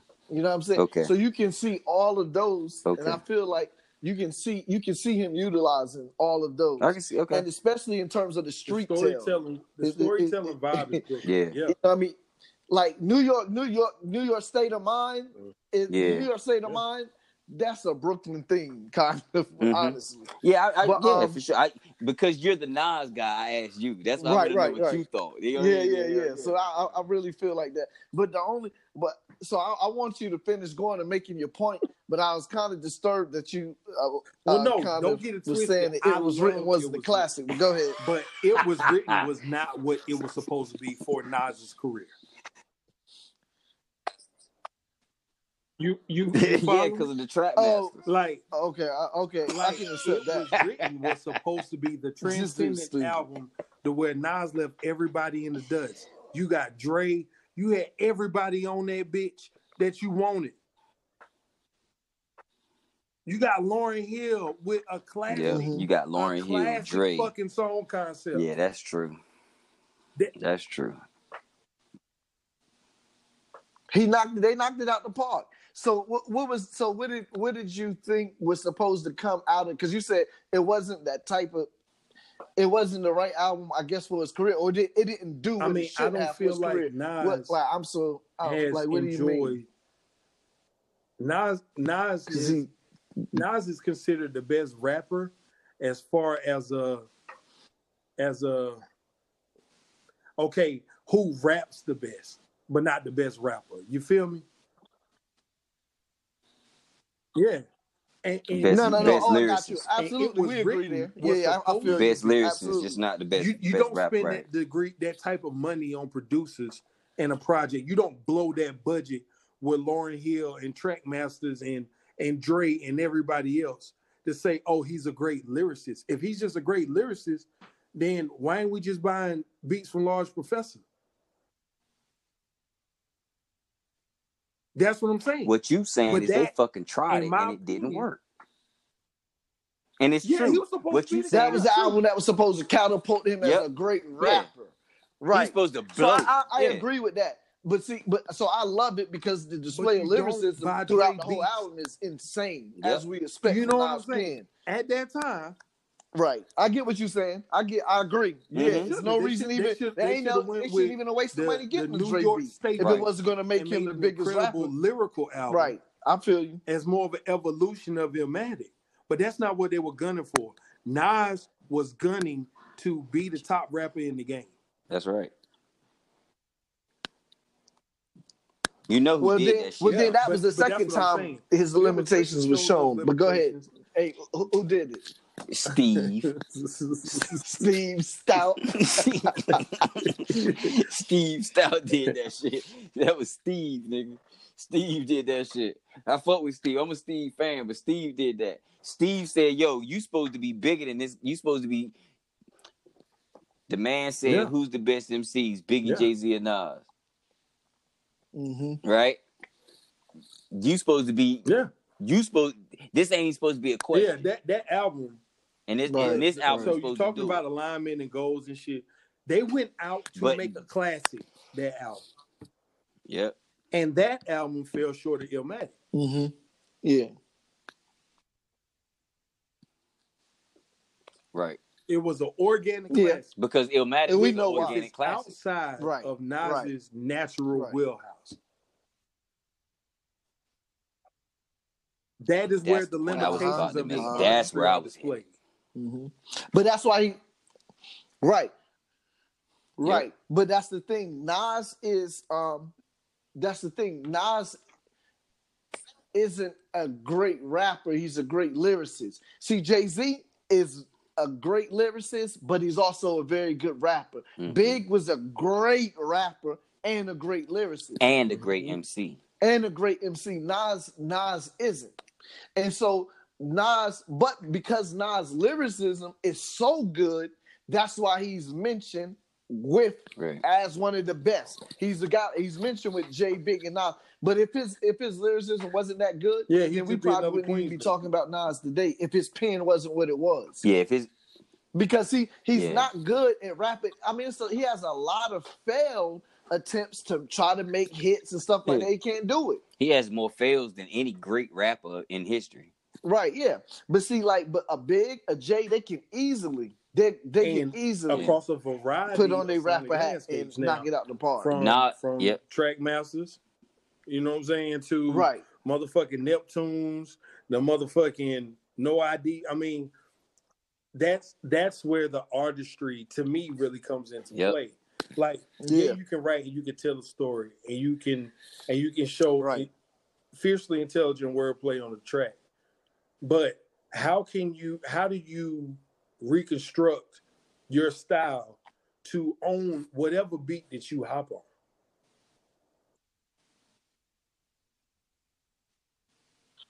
or Yeah, realize that certain the- beats you ain't got no I business think hopping you have to on. display Right, a, a right. large degree of versatility there to make to make the, to create the illusion that you could pretty much rap on anything. Because like if you ask me, can Jay Z rap on anything? I'll probably say yeah. If you Yeah, ask me, But if it if you if you ask me, could Big rap on anything? right, I probably Yeah, say I'll say You yeah. know what I mean? Yeah. So the the answer is yes. To to to big Jay You asked Z me about to big No. to but Nas can't. You understand? And and there's no there's no world in which Nas can do enough songs where you where he can make you believe it. Because once he steps outside his comfort zone, he sounds Mm-hmm. uncomfortable. He sa- he sounds like like yeah, all of all of the, all of the times that I know when Nas step outside of the lane of what Nas is good at doing, it sounds like he's outside of his natural element. And it just doesn't come across the same. And it always misses the mark. And that's where marketing promotions come in because they still figure out a way to sell it. So we don't like you owe me wasn't supposed to work. that's ass. unequivocally ass. That shit is that shit is Yeah. horrible. You see what I'm saying? Bad. Huh? Bad, man. Bad. you see what I'm saying? Like he wasn't supposed to try that shit. It comes from that good and terrible. Right. Like that shit is ass. But yeah. you know what I mean? Like so let me ask but you, going back to your theory, That I got think that speaks to for you. the you owe me was ass. Please. That's Timberland's fault. yeah.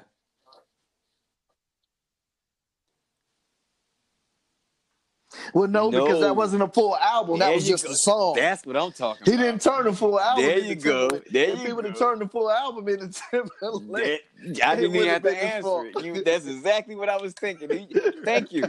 Yeah, yo, we've been having these conversations for three So- years. So do you feel? So what's your I opinion swear. on the production? Yo. On Kanye's production on Nas album?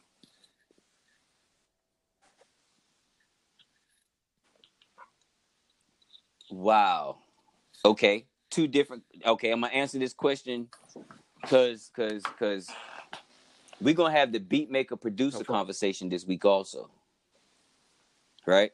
yeah, So if you Yeah. if you want, you're welcome to be yeah, on that please. because we was gonna have that conversation I'm with down. rules. So if you if you want, please, you, you- okay. But Okay. in that situation, I think there's a difference between the beat maker and the producer, right? So the beats he gave Nas That's it. fairly That's it? decent, Just fairly decent. right? The production, Yeah, the production that fairly decent. Like he didn't give Nas many bangers, yo. He gave Nas a couple joints that I'd be like, oh, He that's get- fucking yeah. crazy. for But- Ye, for Ye, it was. I, so I, uh, Man, For so Ye I working with with feel. Nas, like That was Ye fairly caught decent. back Fairly on the this shit. I feel like Yeah. he gave For Ye. Nas what he felt like Nas needed. Nah. But that's what he fucked up. He, what he should have done right. Was gave have Ye done what gave, gave Nas would Nas the of his best of element. Ye. and yeah, yeah. No, but no, no, no. He got no. some stuff. I feel like Ye got some stuff that Nas could have could have did what we what we fell in love with Nas for doing Facts. on Illmatic. Facts. Facts. I feel like he could have gave him some joints, and Nas and Nas would have, you know what I mean? But what Kanye went and did is try. it would have. I think Kanye tried to create a vibe. Well, Kanye should have just went back and be like, okay, I'm just gonna do Ye, and let Nas pick the hottest Ye. You see what I'm saying? But I don't think he did. I think he went in and tried to craft for Nas, and that ain't it. It didn't come out good to me. It was unexciting. Like it, I, I would. I, I don't- To be honest with you, When I listen I to the like album, at all. I I mean me personally, and I mean maybe I'm a little biased, which I'm not, because I didn't I like I said, Ye was a brick to me. Um so I don't put Kanye on this pedestal and be like he can do no Mhm. wrong.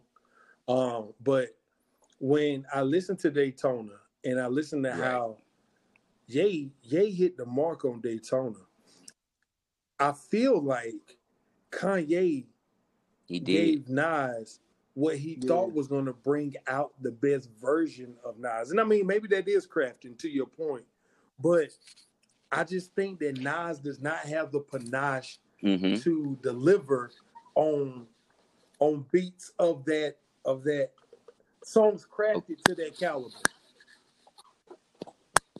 See, But, be looking- hon- but honestly, also when you look at the beats that he gave him, those those aren't like those ain't Nas Those- beats. those ain't Nas beats, but even Kanye. Like I, I mean, you, of course you can hear him in the beat, his style in the beat. But what I'm saying is, I expect way higher quality beats than that. Yeah, that Ye. shit won't fire. It was alright. Like it was like he- I don't know, like lukewarm. And if and if like yeah, now and and this is my thing, right? Even if what you're saying is right, if Kanye caught back and designed these beats from Nas, and then at the end of the recordings, you heard this and thought you had the best product you could have got from Nas, then you're an idiot. You should you should say, okay, I fucked up. I probably need to do this again because this ain't the best Nas. This ain't the- if if I'm in the studio with Nas, right? Me, there's no way in hell I'm leaving there until I feel like I got shit that's better than what the fuck Premier did Okay, on so- Illmatic. so and let what- me ask you You see what I'm saying? Like that's what I'm trying to So when do. you talk about a Nas beat, y'all don't think, and I, y'all don't think "Cop Shot the Kid" is a Nas beat? Oh my god! a bad one. It's a it's a bad now. It's a beat that Nas shouldn't have picked. Now now now let me tell you something. the now record, the truth it's not a is, great I like that song.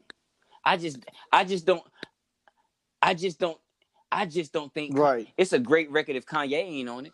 No, no, but hold on. No, see, I disagree because the, everything went bad when Nas started rapping. Maybe I got that twisted. Maybe I got that twisted. Maybe yeah, I got, you got that twisted. twisted. Maybe I got that I, I think we I mean, but that agreed Yeah, like yeah, a maybe very that simple twisted. Kanye like song. that we would have sound loved it. Mhm. is Nas.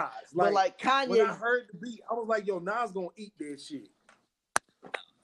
It's bad Nas, bro. Yeah, but it's bad Nas. It's Nas, but it's bad Nas. you, yo, you know what? Let me tell you. You know, like, so it was too groovy for Nas. Yes, sir. Nas ain't that groovy. He's not. That could have been a Nas K-Rock need movie. boom bap. How much more boom Back bap and forth. It was like it, it, it, it was too much swing for Nas. It's too much swing for Nas. KRS One got more panache and more space in what he's saying. You see what I'm saying? He he breathed more than Nas, Yeah. I mean, and he has a more commanding voice. into the art, artistic limitation. So I'm, I'm looking at here. I'm looking at the, the the song list right now, and everything to me, like that was a fucking layup. How do you fuck that up? Let me pull it up. Shit. What the uh? Because he shot- he's not he, he ain't a good rapper. who Nas? Yeah. I mean, I'm just asking. Yo, y'all not gonna do So this. tell so, so this me, shit. You gonna stop this shit. everything No, was but not but, but that's what I'm saying. Like the easy thing, like, okay, any of the oh my god, right, cop shot the kid big run a whole fucking if hole Big in that hole. had Right. that. Right. Well, well, Right. well, well, That's what well, I'm saying. well, we agreed. that- We agreed that he's not in the same. He's not as talented as That's what Big I'm saying. See, this is what I'm saying. Nas is super great, but he's and that's my favorite MC hmm of all time. Like, but what I'm saying is he's super great only in one area. He's real one dimensional. Big J, they're multi-dimensional artists that can they're very their flow and their style is very malleable. You can they can pretty much do whatever they want. Right. Nas can't do that. That- and Nas exactly. have never put enough attention and focus on trying to do that. And when that's why when he does do it, it's always an epic fail. You know, it's. I think. I think the attention is one thing. I just don't think he has the ability. I think he's Yeah, tried. that's what I'm saying. He, don't have the ability. he's tried it so many times, but I don't. It's it's just not him. Yeah, li- listen. Do you know? Let Let's be clear. You do know that it's a damn problem that we have. We received a Nas Kanye That's what I'm album. saying. That's Ain't what I'm saying. nobody talking about or listening to that shit now. It's because Do you understand? We would have never thought It's that because it sucked. between them two. But I know. But what I'm saying is, you would have thought before that, right? Mhm. That they was going to make some great musical masterpiece. These two geniuses, and it didn't. That didn't happen. So what I'm saying, that you know that it's it's a problem. And the And- problem was It with ain't Ye the fault, beast that bro. was chosen. Kanye. And, and Yo, with you give anybody else everything. Nas, nah, Everything is I a is fucking classic yeah, record. All, all Nas had to do was not fuck it up. That's a classic record. Like, Yeah, that's a classic. And the, and the simple Right. things is fire. You know, you know what I mean? that's Like Adam saying. and Eve, like Kanye gave Yeah. Nas layups. these should have been fired. See, dog. like Adam and Eve, that Adam and, And- Eve, was- and- and Adam they and Eve was the Kanye fault. closest to what You I would say a Nas. But how do you, you tell don't Nas? let them out of the studio until they're right. yeah, But if everything ain't right, Nas, he this ain't shit ain't right, right, bro. it. You're not on finna put this shit out with my name on it, fam. Huh? Yeah, but you you, can't man. I leave here with it. Then we're not putting it out. Then we not put it out. You gotta But- uh, come but- back but- in here. We gonna but- correct this right, until I it's fe- right. right. I agree with you, but the other problem is is Nas. I don't so give a Ye. Ye, Ye ain't going. He's only going to go so far. If, if Nas said nah, it's straight, everything good. He ain't going to push him as far as he would push Sean. So what y'all Sean. so what y'all saying is is Ye ain't me. Cause I would tell Nas, No, yo, this no. shit right, ass, right, yeah, fam. nah, he ain't, There's gonna, no he way. ain't gonna go that far. Fuck, He They ain't gonna probably go have that far. multiple out, fam. takes Like this ain't good. and multiple verses, but I don't think Jay would Ye would say we're not putting this shit out. Now I will I will agree that Bonjour is ass. I give you that. Like that shit was bad. It's like a bad Rick Ross beat. I'm with that shit. Um, but everything else that I, I as I'm going through the, the joint, it's like Yo, stole from who? you know it's two beats on here that Ye stole, right? No. Atmosphere. Yeah, an unknown dude, pretty much. Oh, well, I yeah, mean, like I'll send it to you. Like and and the, and the cover. He stole the cover from Atmosphere he, and two and Bonjour is one of them. Yeah, Like yep. somebody else did Bonjour and he kind of original? freaked it over. You know what I mean? Like he stole that shit is nuts too. yeah. no. I mean, it ain't it ain't like way. uh, It's nuts that he did it. Is what I'm saying. But uh, yeah, this shit. It, I I understand what you're saying, bro. I I I understand what both of y'all are saying. You're not just gonna tell Nas, yo, but you gotta just tell Nas. You see what I'm saying? Mm-hmm. Yeah, right. But I'm saying that he even I'm saying that he probably did say something. I'm just saying he probably felt he couldn't go as far. Like if Nas pushed back, like no, no, it's straight. We can go ahead. He's he's gonna let it go. I mean, This he, I'm, nigga I'm saying he might have said something, but he ain't gonna push back This that nigga- much as Nas, as much as he went in would the with. booth- in the Sh- Sean. With Big Big Sean, Sean, I feel, yeah. I feel. Seven sequential Yep. fucking bricks. what can the producer say? besides, Yo, We're not gonna do yo. We not putting it out until you drop better bricks. Turn these bricks to heat So, rocks, so bro. This ain't it. You, so let me ask you.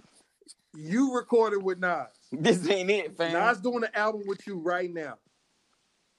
You don't tell this nigga, he like, yo man, play that shit back. And he over there, he over there going nuts on the playback. yeah, because I'm so hard. Yes. he going yes. ape shit. He nodding his head like, you know that he think that shit fine. Let me tell you something. Yeah. In 2001, I got pulled outside by Carl Kanai because I told him I didn't want. I thought that shit was whack anyway. I got pulled outside by Carl Kanai, and that nigga told me, "I think we gonna bump heads somewhere down the line." And I was like, "Why?" And he said, "Cause you told the you told the artist that you thought the idea was whack." And I was like, "I did think the idea was whack, but I tried it." You see what I'm saying? I did my best. I tried it. I tried to make it as me and AK tried to make it as best as we could, and it turned out whack like I thought it was gonna be. So when it was over, I said I thought it was gonna be. I didn't like the idea anyway, but I tried it. I'm gonna tell you. You see what I'm saying? And and we was in there with a with with with, the, with Lady Bashira. She was singing it, and and I can't sing, but I know damn well you singing this note off key. So I'm gonna sing it to you. AK done tried to tell you. Uh. Now I'm gonna sing. If I can sing it, bitch, you can sing it. And you not. And and I got pulled to the side. You see what I'm saying? Like, so I'm gonna I can't I cannot let this product leave the studio sounding like ass with my name on it. Not not not if you Nas and I know the world gonna hear it. Yeah. You know Dallas how many Absolutely. times I couldn't be in the studio because niggas was recording ass. I couldn't. I can't. I got to go. I can't do it. So yes, I would have told Nas, this ain't good, fam. This don't sound good. I'm not happy with this. And I don't know how you happy with it. I would have played Illmatic for that nigga. and be like, yo, listen to this and then listen to this. And you tell me But see, that's what I'm that saying. That these like, shit sound equal. the It's a fucking lie. and that's where the marriage comes into play. Like there has to be some humility from the artist to say, "Hey, bro, is that shit dope?" Not, "Damn, my shit dope." And I don't, I don't know if, Right. if Nas has ever had that relationship with a producer before. I think Nas got it. Mm. Probably not. But what I'm Right. saying is I would have fucked that one up. Before you heard Nasir sounding like this, Nas would have been mad at me. And I'd rather him be mad at me. And then when we both 60 something, we going back and he'd be like, yo, you right. dog. But, but I mean, never put that okay, so the other end ass. of the spectrum is Drake. there are projects that have been completed that we'll never hear that will never hear the light of day because Dre ain't signing off on that shit.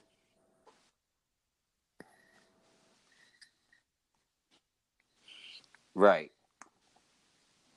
Some of that shit Right. ass, but Yeah. Sure some of that shit is fire. is some Some of that shit goddamn- ass though. cocaine heat rocks in that motherfucker. Damn, dri- Yeah, ninety percent of that shit man. fire. Yep. Yeah. Mm-hmm. Facts. I say probably eighty to ninety percent of that shit fire. I agree with that. I ain't but that you know, but the, the problem is I haven't heard it. Oh, This shit I heard, and it ain't and it ain't hot. That's the thing. Like the Dre stuff, I'm I can imagine that it's gonna be fire. But and I think with Dre, I think he make fire because it's on, it's on his heart. But I, I I think he can he has has that ability to make the music and then take a step back and realize and, and see if it's viable in the market. about the vision. I think yeah. it has. I think Dre, when it comes across his ear, it has to have commercial viability for him to even consider it. I think that's why we never heard a Rakim album. I think the Rakim album was probably some of the Mm. greatest lyrical shit you ever heard because you know Rakim was going fucking shit on Dre beats, right? We all know that. Like, but there was no commercial viability. Yeah. It would have been Nasir. Yeah, yeah. None at all. I can tell you that. None. Y'all niggas laughing at the, at the thought of the Rakim album. This shit. nah, yo, but that's no because it, you don't know how many times that album has come up on episodes. He he hate that Oh, yeah. album, yo. Yeah. Alan can't stand that album. Not not not that album, but the 18th letter. So so he like that should have never came out. So he you know he don't want the motherfucker with Dre to come out. So it's funny every time Rakim come up, Rakim's later career come up, it's a laughing point. So I'm sorry. But yeah, you're right. You right. It wasn't never gonna see the light of day because because Dre was like, oh no, ain't nobody buying this. Busta made This is a- yeah, was you right. stupid. But Busta made it out, Shout out Ruse. nigga. Shout out Ruse. Shout out Ruse. And nigga had uh, a co-production from Dr. Dre with Stevie Wonder playing uh, harmonica and singing. Uh, Stevie Wonder was featured on a Jeru's production. Yeah. That's all you really got to say right there. But uh, I, you know, I think you're right. I, I you know, about Kanye not saying, "Yo, bro," And then two, and then two, I think Kanye we need to do it over. as, I, I can see Kanye the not doing artistic side of his production. Me personally, though, I know when he picked them beats for Nas and structured those songs with Dream and everybody else, I know he was like, man, this is gonna be the best Nas ever. He probably didn't have a pivot after that. yeah, But the that's problem- that's Kanye's ego. Yeah, that was right. It- it- it- but see, the problem, you know what? Uh, at least on the production side, which I think would have led to a whole better album, is what happened was remember, because Push told us he went to Wyoming. He had this freaking truck, but he had bought all these records, Mhm. and he was just going through. He made all new stuff for all them albums that came out. Made all new stuff, which it sounds different than any of that. All of those beats for all those albums sound different than anything he had done previously. Fact. What he should have given Nas was stuff that he Okay, done but- previously. but- but Come on with it. Like I said, let me shit, pick from the best of Ye. Cause cause that new stuff he made was good. Dookie. And Pusha T is such a good rapper. Like Daytona is just a dope album, and he had the right beats for him. Daytona was But finished even- before before Ye got hold to it too. Right, right. It was. And, then And- they told then he came back I didn't in that. and mm-hmm. created music for that. You see what I'm saying? But the songs were created. Yeah, the song Daytona was pretty much finished. Yeah, it was a he- finished album. It was a finished and album. he said then he let he Ye felt hear he could do it hotter. Right. So he wanted to do the beats. Right. So the album was done. So that's why the songs. That's why Daytona is the most cohesive project out of all of the ones, all, all of the five that came out during that summer. Yeah. So because Daytona was done, and and Ye reproduced it. He basically Yeah. remixed the album. So And and and Pusha is even the beats that may not be the best Kanye beats on Daytona, although most of it's pretty good to me. I like probably, it. it's really only Right. one that ain't like a fire right. beat. But because Push is a good rapper, you even like that. Yep. You know what I'm saying? And so that's the thing that Nas can't do. Like, like he can't he can't receive a beat and it not be in his lane, um, and it not be good, and he can still make a good make a, a good song. Yeah, the, the the thing about this album here, I I, I partly agree with what you're saying, because I think I think he can. He just got to be the beat got to be really simple. He got to be rapping his ass off. You see what I'm saying? But if it's like an intricate beat and that I don't like, he's not gonna make me like it. But if it's a simple ass beat, he can he can he can get me there. You know what I mean? Mm-hmm. But I think with this is the the problem is Nas is not these these beats. I'm sorry, these songs on this album sound like Nas lyrics were placed on the beats. Yeah, that's it does not. uh, It, it, there's not one song on this album where the entire song sound like Nas rapped over the beat. In my opinion, Kanye was fucking with this album. I ain't never heard Nas rap off beat. Not as many times as I have on this Right. album. Mm-hmm. So in my opinion, Kanye messed with with the placement of these verses. He played with this album because Nas is not even on beat. This is a bad Nas album, and it's Kanye's fault. You know what I mean? Like, like I, I get it. Like I, I understand all those other variables that we talked about, and if all those, if if everything else we said that that you know what I mean, if I agree with everything else you said, Dallas, cool.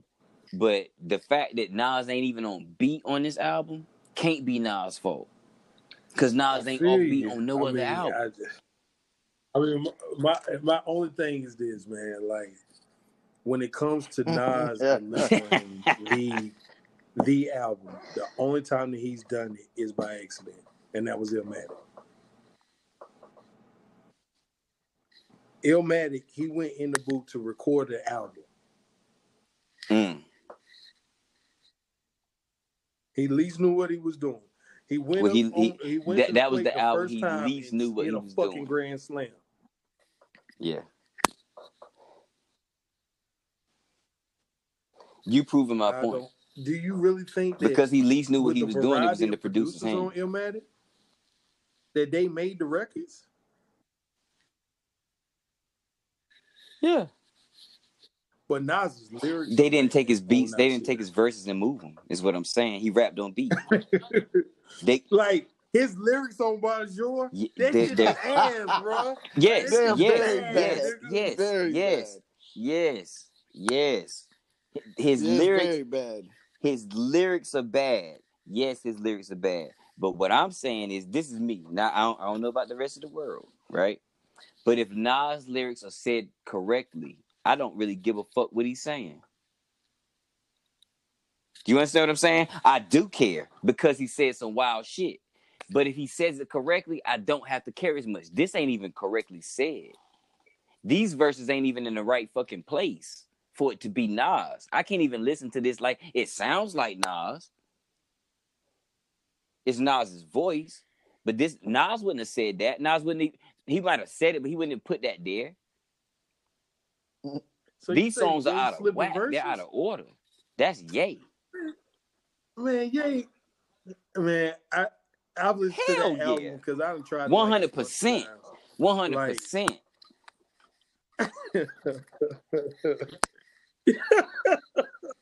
You can stop trying. That ain't never I gonna mean, happen. No, that's like, your ass. We seen it flip perform that verses shit live, and it's. Right. worse. I get Nas trying too hard. Really? I get place verses. God, the, consp- the, Maybe the it's both. thickens. Goddamn. Wow. Super the super suck.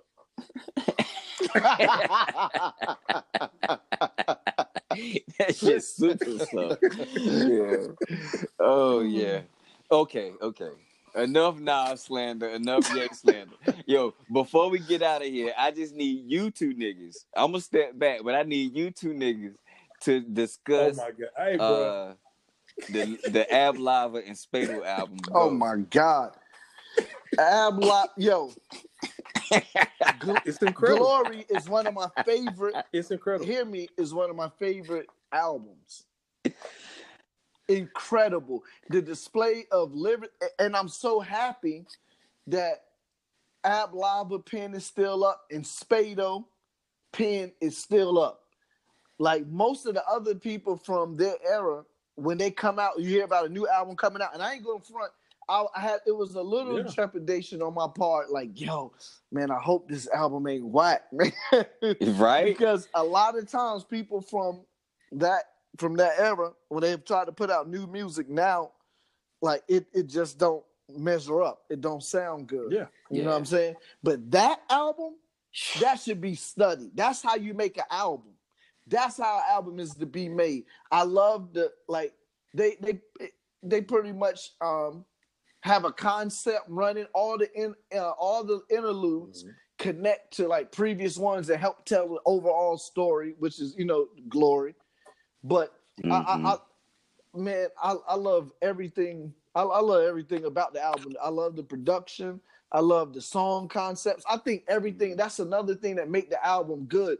The highs and the lows. Everything is perfectly balanced to me.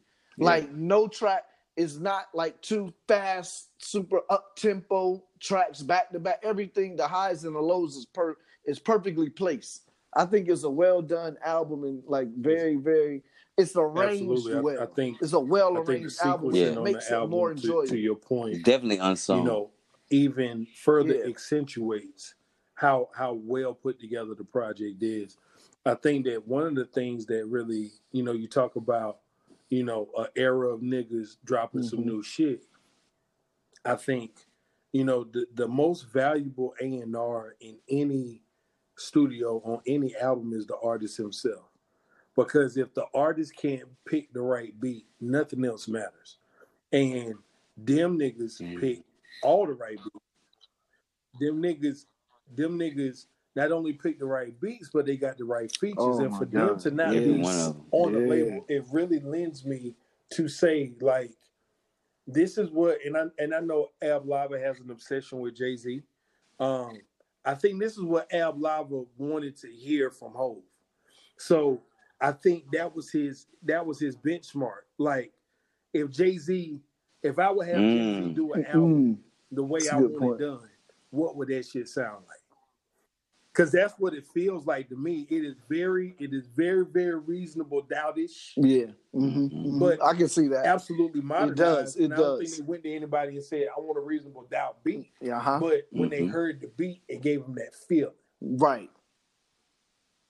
So once again, they were they were merchants of an emotion. They yeah. were merchants yeah.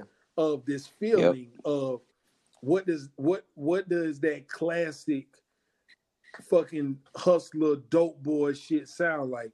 And that's that's one thing about about Ab-Liva and Abe knows me and he knows I've been obsessed with this dude for a real, real long time.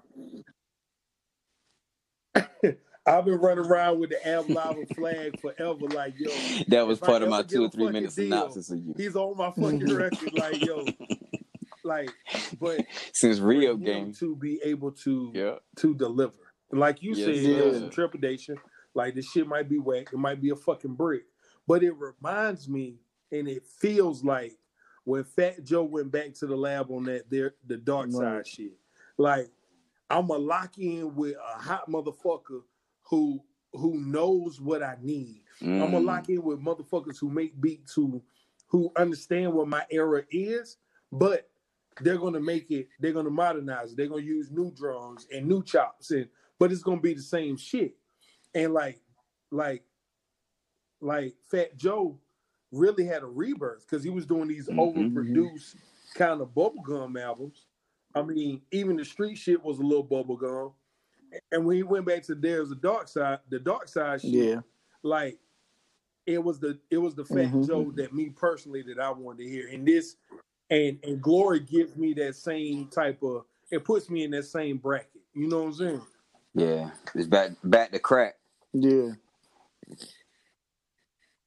Yeah. Yeah. Absolutely. Absolutely. Glo- glory was a a, a a it was way more than a breath of fresh air. Yeah it was uh yeah. one of them things where like it's, it's like I'm glad niggas from that from that time is is doing it. Right. It's like a it's like a uh you know how they do companion podcasts where like it might have a show on HBO, then they do a podcast yeah. with it. Glory was like a companion podcast to Capo for some reason to me. Mm. You see what I'm yeah. saying? Like it was it was that zone from from completely different people just to let me know this vibe and this energy is alive in hip hop. Right, right. And, and, the songs gave me everything I needed. You know what I mean? From, yeah. from from song to song, it was that feeling that you was talking about. Right. And and this album just reconfirmed what I always thought and said. Absolutely. Ab that's, that's not is even... one of he has one of the best. And, and it's interesting, like when we talk about oh, the yeah. game, like you know, Ab Live or something else for Ab-Liva to not be celebrated you know, outside of of podcasts and chat rooms and you know and right. drunk conversations between studio niggas. Um, I mean, I mean, like it's, it's, that's a good podcast name like, too. yeah, because everybody talk about bars and whack bars and you know, motherfuckers be like your blue face whack or whatever. But when a motherfucker be dope, like it's not even discussed. Like Ab-Liva is is a you know he's a he yo this motherfucker right, is like two off a hove like he true. he's on his fucking heels. If you give Ab-Liva a budget, I really believe he delivers. You know, in that weight class mm-hmm. of of of the greats. Um, but because he studies them. I mean, you don't listen to an Ab-Liva project that he's on. Yeah, yeah, absolutely. big reference. You don't. Mm-hmm. And it and it ain't lip service. He studies the motherfuckers. And to be honest, right. mm-hmm. you know, nah. Pusha studies them. Niggas. You don't. And I feel like that's what's helped carry him as well. Now, Pusha ain't. Yeah. Yeah. Yeah. Yeah, but no, really no, no, I'm, I'm right there with you. But that's But why they crazy together is, sound so good. like but go Pusha, ahead, like not the to third you. nicest one in on the crew.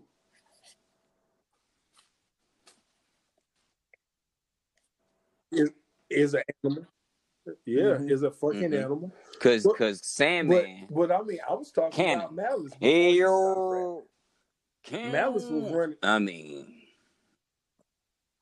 I felt like I felt like Malice was okay. ugh. See, I see. I like. I mean, like, as I far like as, like- more Yeah, than I Malice. always he had like a lot of last than verses because I feel like Pusha didn't want to rap after him.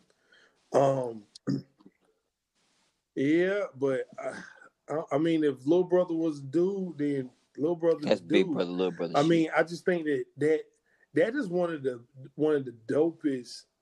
I mean, I won't call them a conglomerate, but I mean one of the dopest groups of MCs assembled. Like, like everybody could hold their own. You know what I'm saying? Mhm. Yeah, real. Yeah. you talking about Yeah. re-up? Yeah, Re-up. We Yeah. need to do a whole show I on do. re-up, yo. we do. Because people don't know. You know how many people don't know about Re-Up Gang, yo? That's crazy. I've played I've played Re-Up Gang for mad motherfuckers that have no clue that shit even exists. Niggas don't know Sandman, bro. It's it's fucking crazy. Cause people should know this shit. Like we really need to put people on to that. Cause there's a lot of people that don't really that just got lost in that shuffle when when everything went from jive to whatever the fuck really happened. Uh all right, I got one more question. Uh Dallas, have you have you heard of Stove God Cooks? Ooh. Nigga. Oh. Do me a favor. I mean, I, go I listen my, to I Stove God Cooks. right now. The me- name of the album is Reasonable. Drought. Yeah. So, Yeah.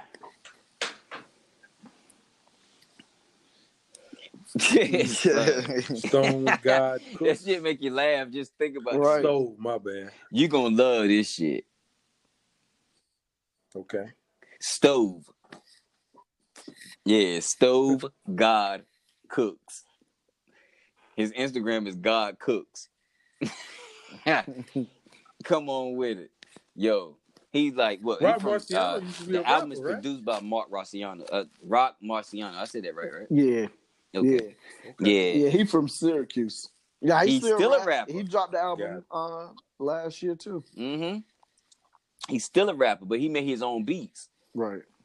So he did this dude's album, nigga. Yeah, I'm gonna I'm gonna I'm gonna sink my teeth in this. It's a- it's a- this, this shit talking about. it's an adventure. Yeah, I got I got it up right now. Yeah, you're gonna enjoy it too. Yes, sir. I can't wait.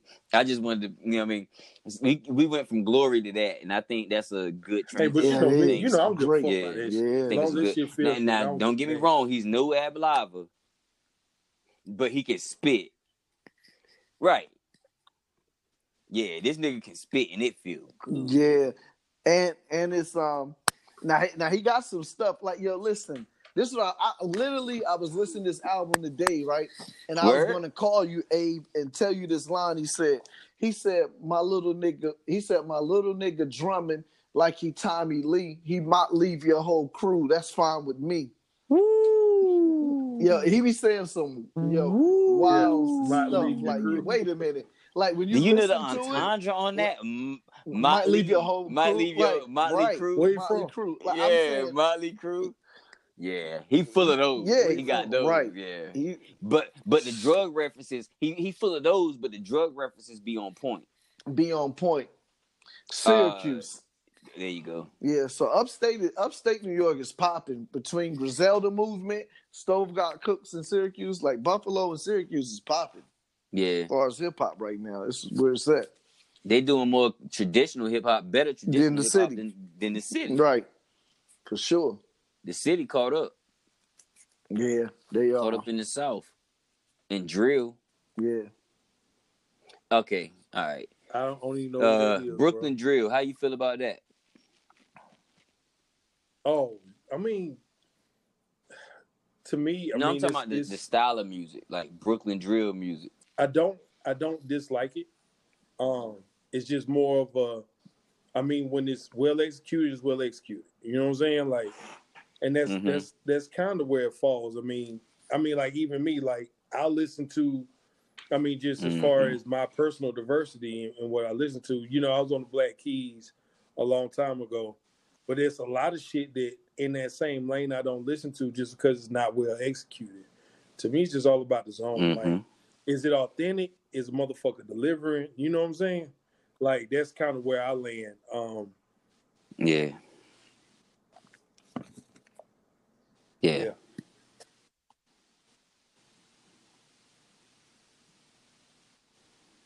yeah, Yeah, I feel you.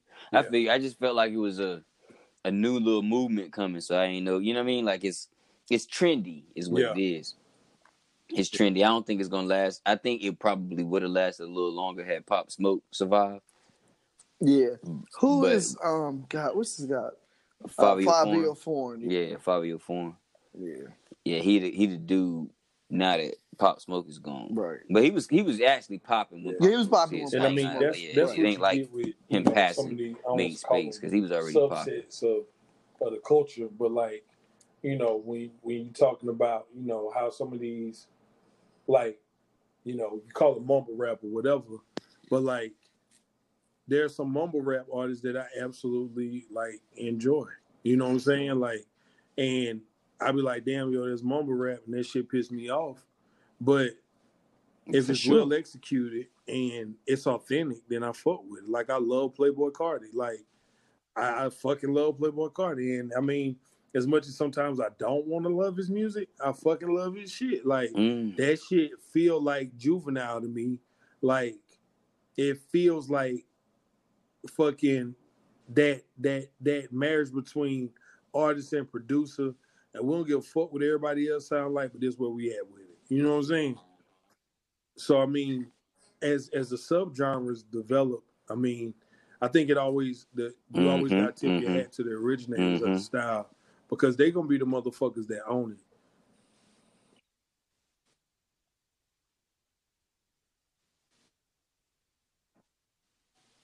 Yeah. Yeah. Hey, just on the side, just a side note, real quick, on the um stove god cook. Still, this is kind. It it's kind of crazy, but I, I get it. But Busta Rhymes, right on his IG, he has Stove God Cook's album cover for his picture.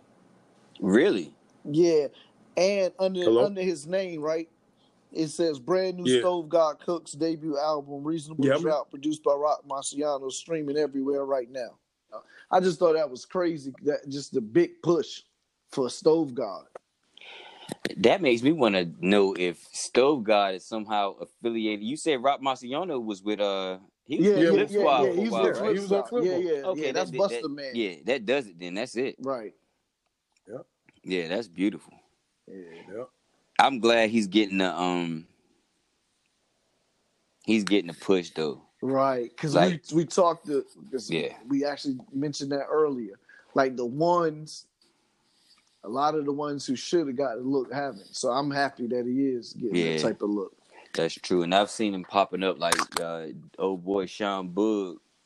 uh, He posts Stove God like once a week, A word, Mhm. okay. That's and every cool. time he do it, I make sure to comment on it because it's like I'm I'm happy to see people rocking with it, and Yeah, growing yeah. like the word of mouth growing for for old boy. Like he deserve it. yeah, definitely. He deserve it. Yeah, I mean, I think it's dope that you know it's crazy to think of an underground hip hop culture of mainstream artists, Mm. artists that used to have major deals.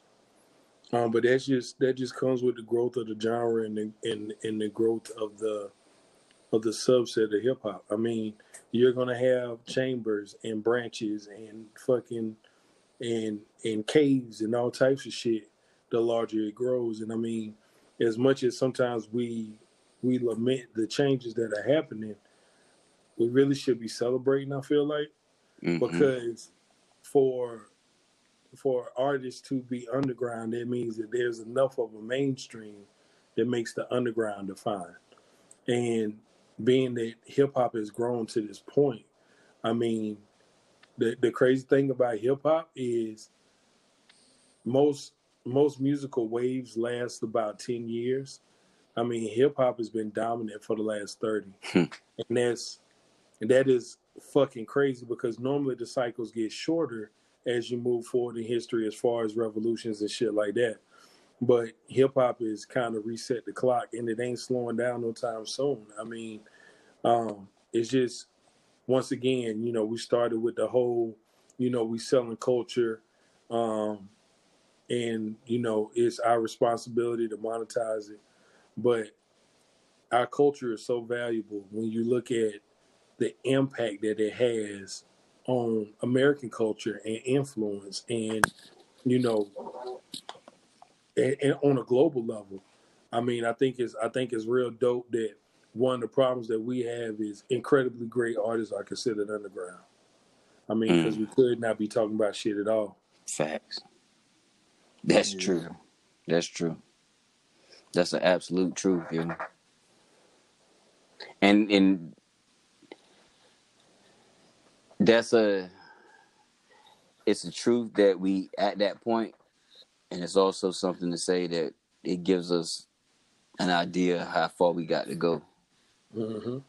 absolutely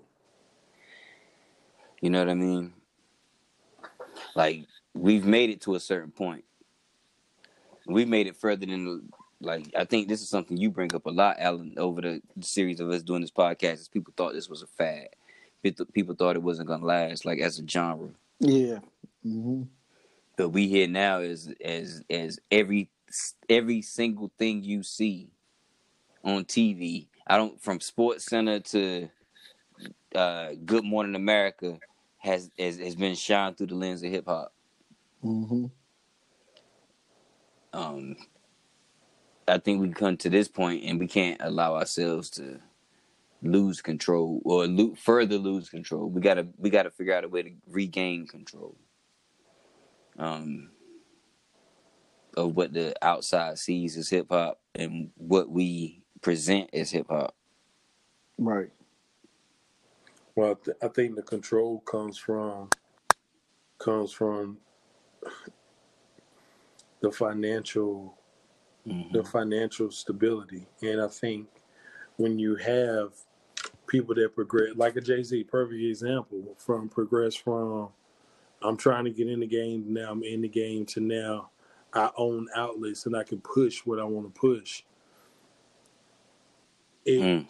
the the spoils go to the victor. You know what I'm saying? And if right. and if we wanna if we wanna have the control or or have more influence. Let me. I think that's a better way to put it. That's absolutely big. On on what hip hop should be, because I think everybody should be able to create. I think everybody should be able to to express themselves in a genre, whether they white, purple, green, whatever, in the way that they see fit.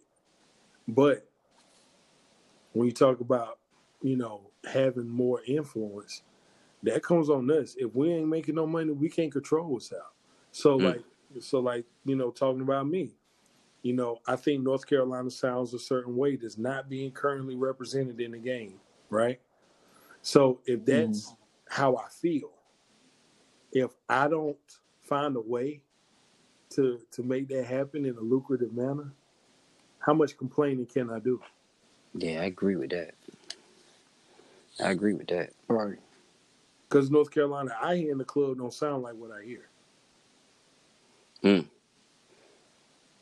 And I felt like that for years. Like that's not a new thing. That's a that's an old thing. Yeah, that's the thing. I don't. I shit. You. I don't even know what the fuck North Carolina sound like. I mean, exactly. So it's a so, melting. To me, it's a melting pot. So I don't know what the sound of North Carolina should be. Yeah, the sound of North Carolina is a dinosaur roar. Mm people think they know what it sounds like, but ain't nobody never heard dinosaur roar before. Come on, with it.com. Did you hear that shit? Yeah. I mean, we, we all think we know, but nobody's ever heard it. We we haven't had a sound yeah. that was intrinsically ours that was bubbling within our culture before anybody else heard it. Yep. Mm-hmm. Yep. So that just goes back to the point of, I mean, at the end of the day, Life is a fucking game, and money is how we keep score. Mm.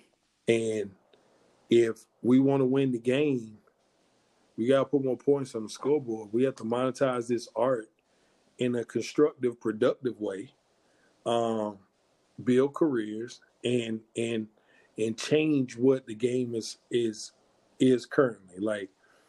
And if we don't do that, then it's my fault, it's your fault, it's Alan's fault, it's it's it's Jeru's fault, it's Small World fault, it's it's the radio station, it's Brian Dawson's fault, it's Mm-hmm. it's Nikki Nicole's, it's everybody's fault. Mhm. It's all it's all our fault.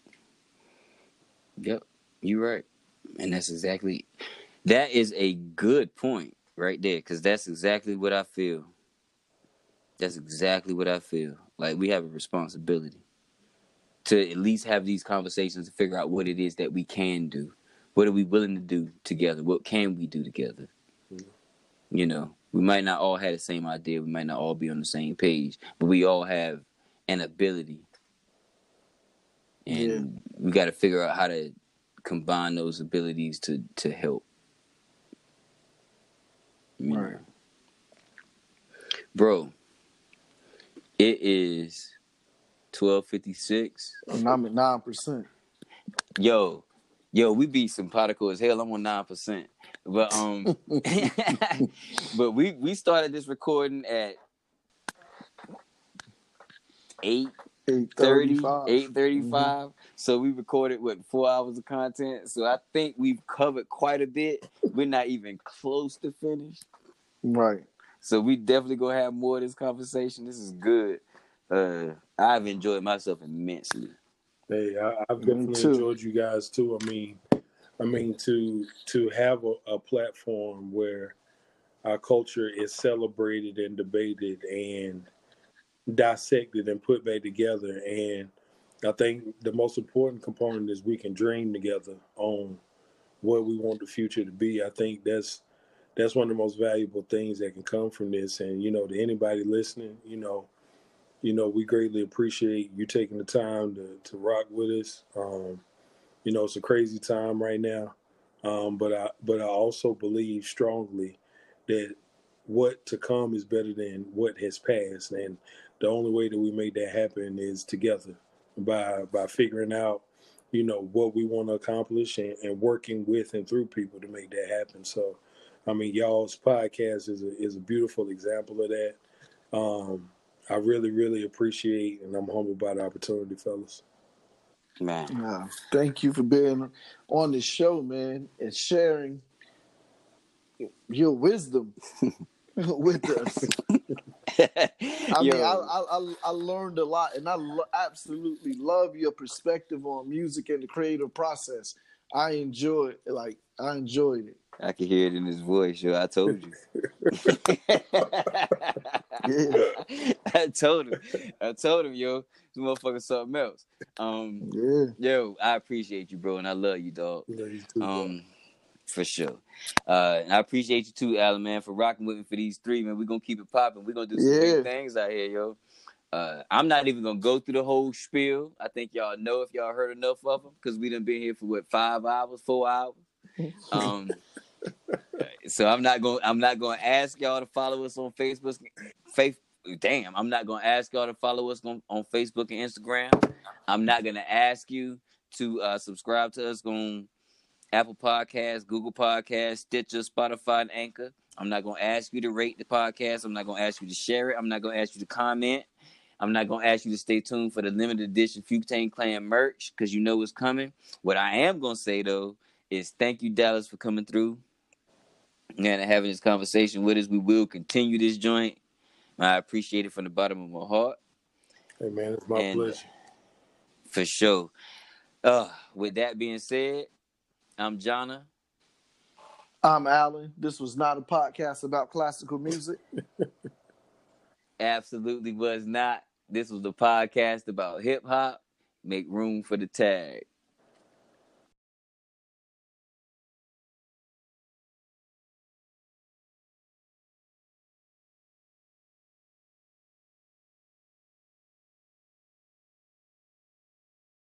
Conversate for a few. Conversate for a few.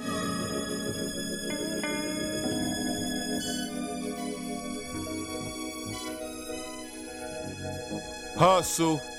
Welcome, man, they had to send me. Hustle from Raleigh, live from NC with your hosts, John and Allen. Relate to the two. You are now listening to Conversate for a few. Check it on SoundCloud, debate with your crew. They talking hip hop from the late to the new. From July till June end. No Fridays for me. Tune in. Please listen to this podcast. Please listen to this podcast. Please listen to this podcast. Please listen to this podcast. Please listen to this podcast. Please listen to this podcast. Please listen to this podcast. Please listen to this podcast. Conversate for a few. For a few.